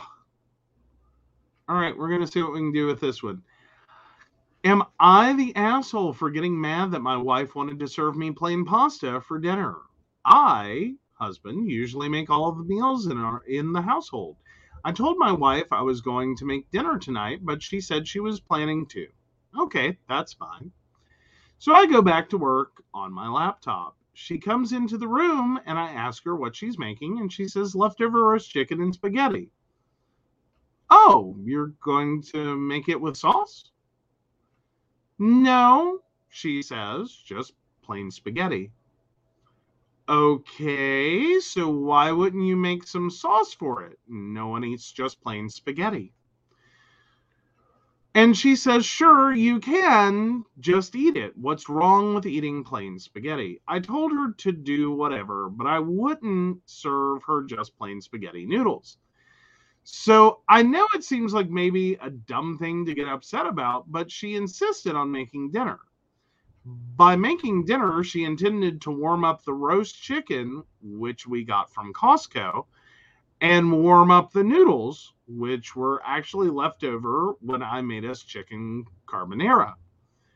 I was further frustrated because a few days ago she agreed to make dinner while I spent the afternoon and early evening cleaning out the garage. The task wouldn't have allowed me time to prepare dinner. I entered the house and uh, I entered the house tired and extremely hungry. It turns out she made food for herself and the kids, but she had planned for me to eat the leftover spaghetti with sauce and chicken I had made the day before. It was still in the fridge and in the container, and I opened it to heat it up, and there was like barely any pasta in there for a kid's meal which meant I had to now prepare dinner for myself when I was already tired and hungry. She said she thought there had been more in the container. I did get upset and told her I wouldn't serve her uh, her serve her plain noodles because when I make meals for her, I try my best to make something she'd like to eat all the time because I take pride in that. I told her it was insulting because it's like telling someone you'll make them pizza, but you just serve them the crust. I don't know. That's not pizza, is it? I tried to have her see she wouldn't serve her own sister plain spaghetti, but she insisted she would have. Uh, no problem with that. I honestly don't believe that. I told her that would be embarrassing. I can't tell whether she's being serious that she believes it's, acceptable to serve people plain spaghetti or she's digging in her heels because she won't admit she was just being lazy. To add, one, I got mad at my wife for serving me plain spaghetti noodles for dinner. Two, not sure if I should uh, accept her belief that it's okay and socially acceptable to serve people plain spaghetti noodles for dinner or if she is just being lazy and I should uh, should take it to be insulting behavior on her part. Do I need to be more understanding? Am I the asshole? I'll let you go first. He's not the asshole. See, now that's where the comments get fun. Okay. There's a lot of questioning of like this might be a forest and trees malfunction. that maybe he is the asshole, but not over this. And it's like, what did you do? Because your wife seems mad. Mhm. Like this seems very like passive aggressive. Right. On one hand, or it's like I feel like I'm supposed to make dinner, but I really don't want to. Right. You know, I I, I don't. But no, I I think ultimately I have to go with the wife's the asshole. Yeah. Like, White's the asshole just- for two reasons. One, Okay. he had already planned on dinner. Most likely, he shopped for dinner. He brought dinner home. he put it in the refrigerator. He had plans to make dinner. She isn't even trying to make him dinner. She didn't try to make him dinner to begin with. She didn't. The first time when he went and cleaned out the garage and said, "You can do this, or we can order pizza." I can't do both. like figure out a dinner plan. Right. I mean, that's where my biggest issue is like why? And I think that's where a lot of other people are with this one is like, but why? Like it doesn't sound like they're they're financially suffering. Nope.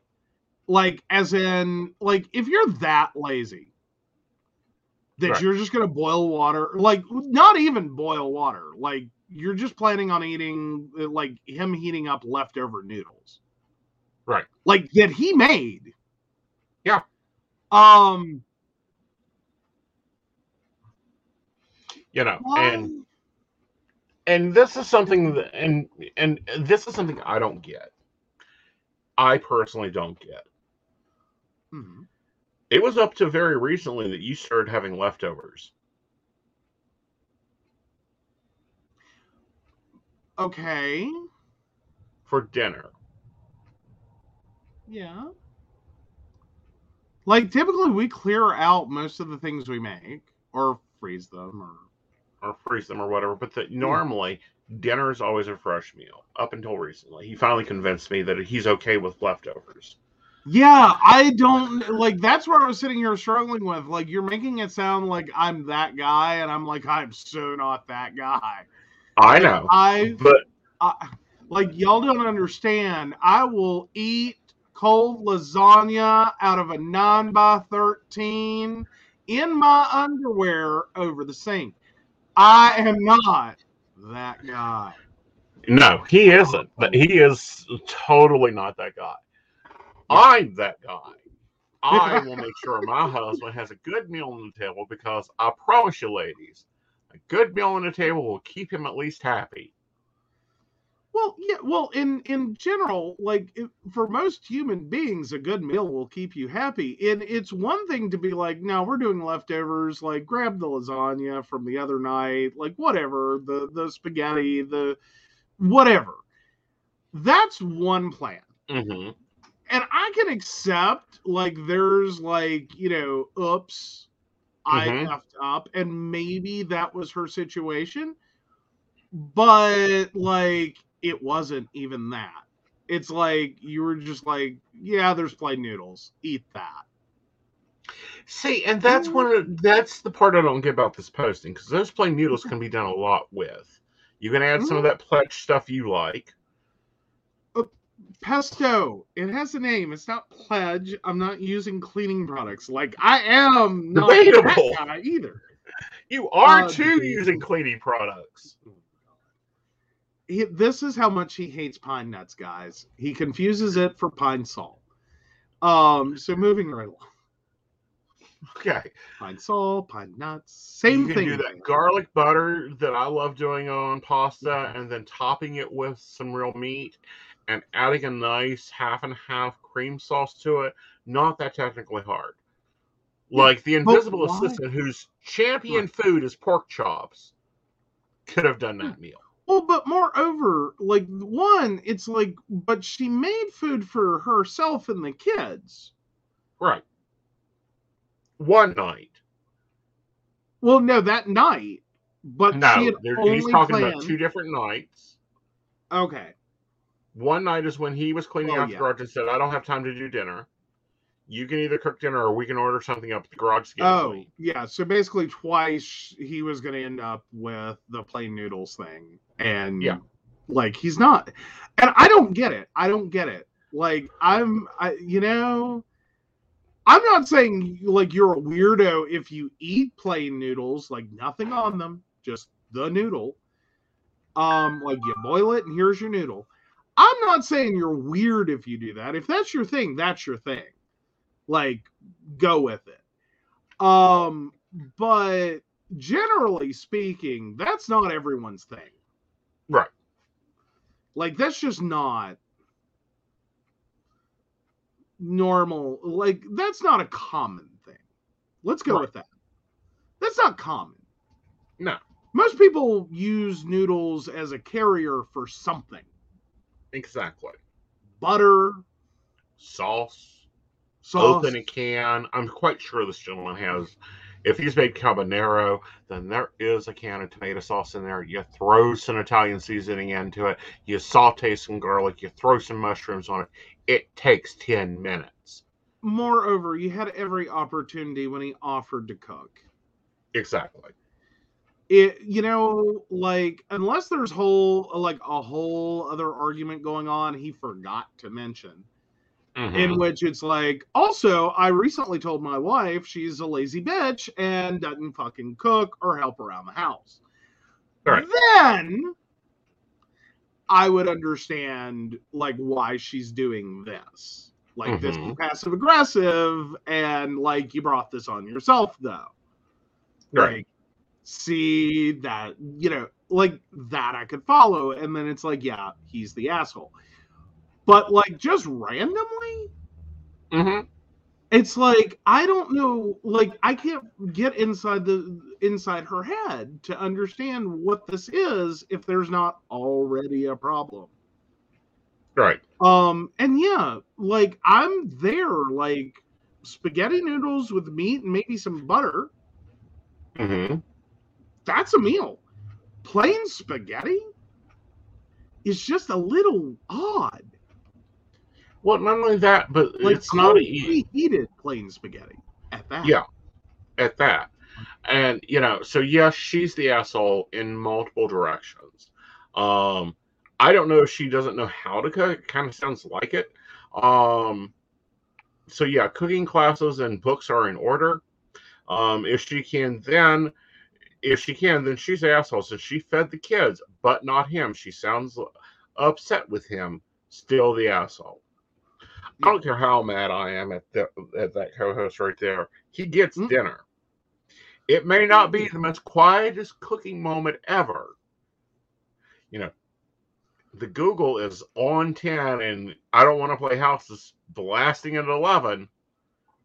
You He know? gets but that. then again, like that was the other night, and it was just because you couldn't get Google to play anything else. Um, like Google was locked into we're having a fight tonight. And it's like, no, yeah. Google, no, we're not. like, yeah. I don't know what's wrong with Google. Maybe it thinks you're on a period. Um, you know. Yeah. but you do not currently want to murder your husband. Please find a different playlist. Yes. Um, like I think the algorithm had a moment. Well, I'm finding that the algorithm is having a few moments. So now I've started telling it exactly what I want to hear. And it seems to be working. Right now I'm on Nickelback, but you know, it'll switch probably tomorrow. There you go. Um, but no, I like I just don't like like I find the TikToks and stuff where like people are like, What do you want for dinner? And they're pissed at their spouse and they say, I don't know. So they write I don't know on a sheet of paper and they cook it and serve it on a plate. I think that's funny. Mm-hmm. I think any spouse in the middle of an argument would find that shit funny. Like Mhm. you can't not laugh at that. Like it, you know, like no matter how ticked you are. But this, but that's not plain spaghetti and like a legitimate thought that nah, that's a meal. Right. Like that's just confusing. Like what the hell are you supposed to get from that? Other than like I'm with him. Yeah. Like I would just be staring at you like do we need to talk about something or did Mhm. like you have a stroke?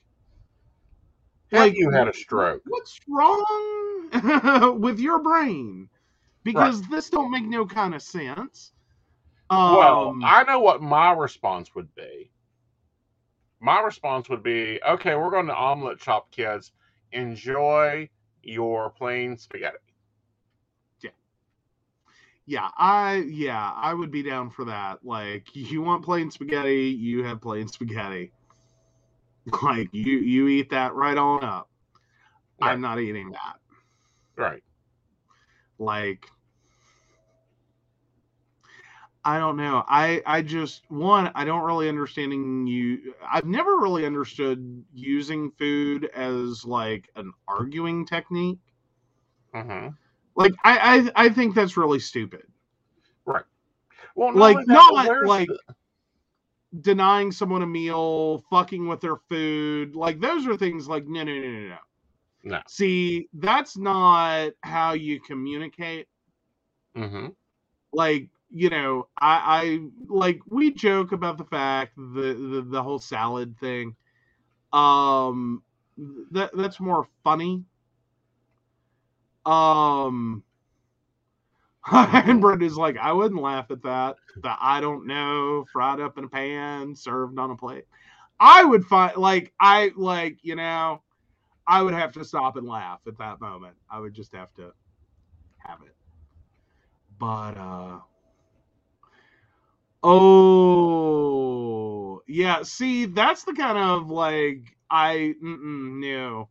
Mm-mm. no like no uh so the the comment i- here is my husband will add hot sauce to things and claim he forgot i was eating it too. Uh, yeah no see no i think that's some passive aggressive bullshit. And you're fucking with someone's food. Don't fuck with people's food. Like i'm sorry how are you supposed to have trust in a relationship if you're willing to give like prepare for me food Mhm. you know is going to cause me problems All right. oh but then again i guess all's fair in love and war jokes on him i know which hot sauce gives him the poops and add it when his back is turned so yeah spy versus spy That's okay. Here's a counteraction to it lemon juice, vinegar, or wine, or dash of tomato. See, but here's my thing though: is I find out someone's pulling that stunt on me, I'm just not eating what you're cooking. No, I'm talking about the hot sauce. Oh yeah, the hot sauce specifically. Well, but even at that, Yeah. Like I'm just saying, you fuck with my food. We Mhm. just lost a level of trust in our relationship to where mm, I'm not eating shit you prepare. Mhm. Like, don't care what it is, don't care how good it smells, don't care how good it looks. I'm just not Mhm. eating it. Like you Right. like and more importantly, if I've lost that level of trust that like we're down to like someone stealing my food at the office, we're gonna, you know, play games. Mhm. Um yeah, I'm um I I'm going to, you know, see myself out of that situation as quickly as I can. Mhm. Um because I'm sorry, that's that's like a level of trust I think people should Right. have. Um, you know, but yeah. Oh. Oh yeah. yeah, and then also, of course, with anything too salty, you add a little sugar. Anything too sweet, you add a little salt. I Uh, mean, but then again, like we're talking about like solutions for things that like you just did a little too much when you were cooking it. Not I'm explicitly trying to make you suffer mhm. while eating this. right. Because I know I Um, can handle it, but you can't. That's right. fucking But again, that's bullshit. I don't that's know- like me cooking with sriracha all the time. I don't cook with Yeah. sriracha. I put it on mine. Now Mhm. I have made things too spicy for you here lately. I don't know what the hell's up. It just is what it is. Yeah, but I don't feel like you're fucking with my food. No, I'm cooking it. It just isn't hitting your Yeah. taste buds right. Right. And, and that happens and there are those moments. Um, but no, like at the point in which you're getting confirmation, oh, I forgot you were eating it. Bullshit. You're um, yeah, no. No, see, that's fucking with someone's food. Don't fuck Yeah. with people's foods. Mm-mm. Like, no. Because I'm sorry, I like here's my problem with that is like I have problems with aloe. Mhm. massive problems with aloe. There's a like there's a lot of things that have aloe in them. Um, so my problem with if you will fuck with people's food to make them uncomfortable, that worries me because would you fuck with food to the point that you start adding things I'm allergic to? hmm Um, because like that's not just being passive aggressive anymore. That's called attempted murder. Right. Like, you know what I mean? Like, Mhm. don't screw with people's food. You don't screw with people's food. You don't. And you take pride in it. That's why, like, I have a weird rule. Nobody's allowed to cook in my kitchen but me. I don't want to find no other boy in my kitchen. There you go. Um, but yeah. So apparently we should check out the YouTube show Hot Ones. They do interviews while eating hot wings with specialty sauces. The hubby uses those sauces, and I'm just no. Yeah. Yeah, see, I don't I I just have never been able to do a lot of spicy. Like you can revoke my man card all you want. I don't care. Um because after I watch two coworkers at a uh, uh Firehouse Subs um play the who can handle the hottest sauce Mhm. and um I still haven't decided who whether he was the winner or the loser or maybe both. But when I watch an adult man become delirious and spontaneously cry with no control because these aren't like tears being generated as like part of sadness or emotion, but literally like the seizure of a fucking gland because of the level of spice they have just ingested and then vomiting uncontrollably. Um, see, I don't think that's a game. Mhm. I, I think that's just stupidity with Yeah. food. And it's Right. like, I like my food. Yeah. I like eating my food. Right. Well, Brenda, you know, my dad used to make for breakfast gravied peas. I still have a, I have a problem with peas. Not gravy, but peas gravied Oh. is never a good thing. Yeah, it took a long time before you would even eat peas. Yeah. Like you were mm, horrified by the idea. Mhm. Now, I will say my dad fucked one up for me. You will never see me. Like, it's a cry for help, is what I'll tell you. If you see me eating chipped beef on toast, it's a cry for help. You just call 911. Well, I'm going to say this: you're going to have to take longer steps for that. One, I don't buy chipped beef. My No. husband don't like it. I ain't buying it. It ain't in the house. I'm just saying, if you see me in public and I'm ordering chipped beef on toast, I am sending you a message. That he's being held hostage. 911. there is a massive problem. Mhm. Like, you will not be wrong. I've ordered chipped beef on toast. The world is upside down. Why? Because the other unfortunate name for this is shit on a shingle.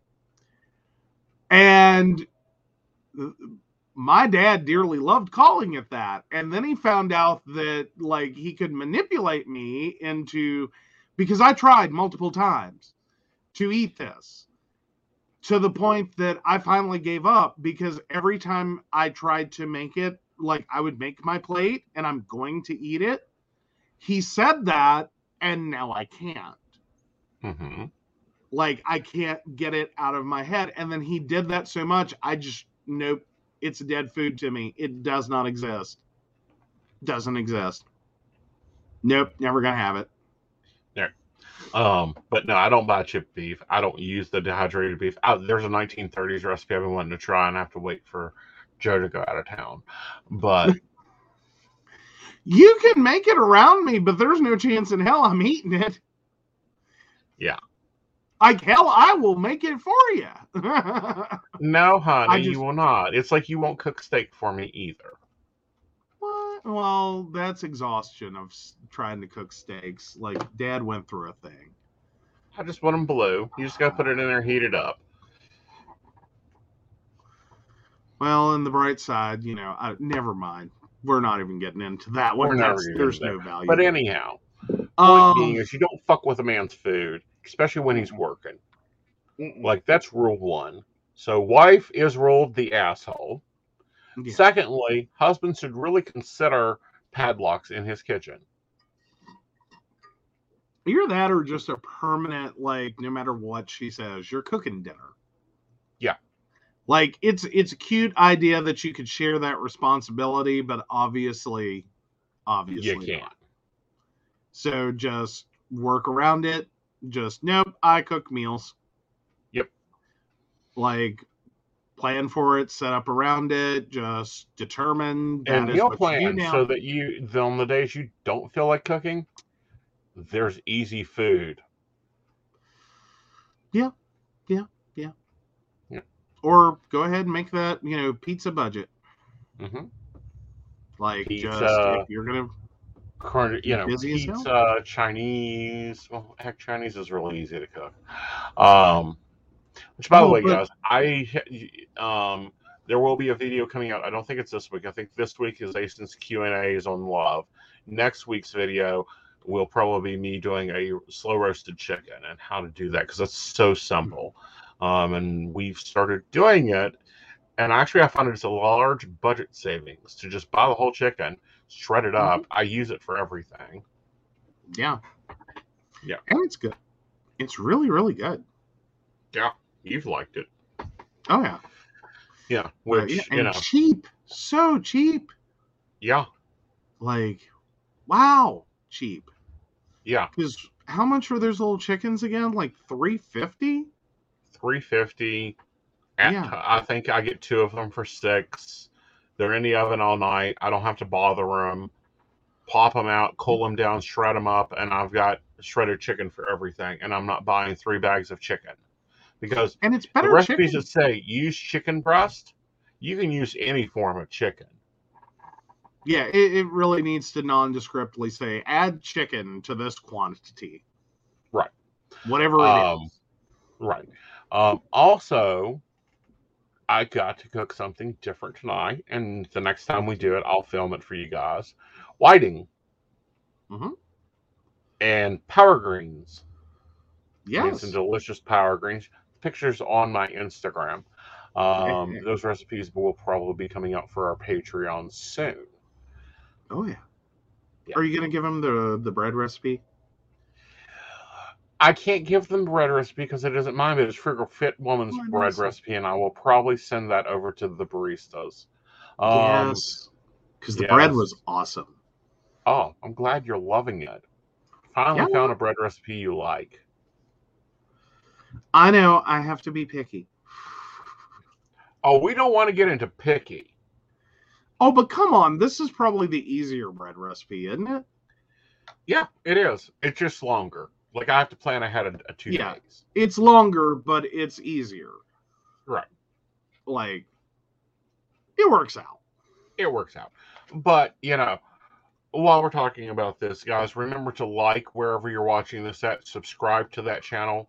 If you're on any other social medias, please follow me. I'm Aeson Knight, A E S O N K N I G H T. You get daily videos. We're going to be upping some daily stuff going out. Um, I always get appointments. Of course, you can go to pcspnetwork.com and get instant access to me and a lot of really great benefits by joining our Patreon. Our Patreons support us, they support what we're doing. Their role is going to become even more valuable with this crap going on with TikTok um, and this crap going on with uh, Facebook and Instagram because if it if it applies to Facebook, it applies to Instagram um, and all the other. So so that means that you guys need to be on my YouTube. Oh, power greens, yes, sautéed with mushrooms and fine garlic and onion. Like we didn't know. It was amazing. Yeah. All right. Well, of course, we want to thank our supporters Beverly Walker, Mika G, Kathy, Mary Winfield, Brenda Bryant, Ashley Guest, Shannon C, Shannon D, the ever wonderful Lady Gwendolyn, Charles Shaw, and Dottie the Psychic. If you'd like to learn more about the show, about us, or if you too would like to become one of our wonderful Patreon supporters and become one of our baristas, please visit us at pcspnetwork.com. Yes. All right, guys. You guys have a magical evening. Lady Gwen is on tomorrow night with uh, Divination Night. Um, I believe Dottie has a live stream, and then of course we'll be back Friday with um, Mountain Bears, and who knows what we'll be talking about because we're always covering the top hits. Absolutely. Yeah. So until then, good night, y'all. Please remember to like, share, subscribe, pass us along. We don't mind being passed along. Um, Exactly. This is the calm before the storm. You know what's coming, so be warned. You can't stop me now.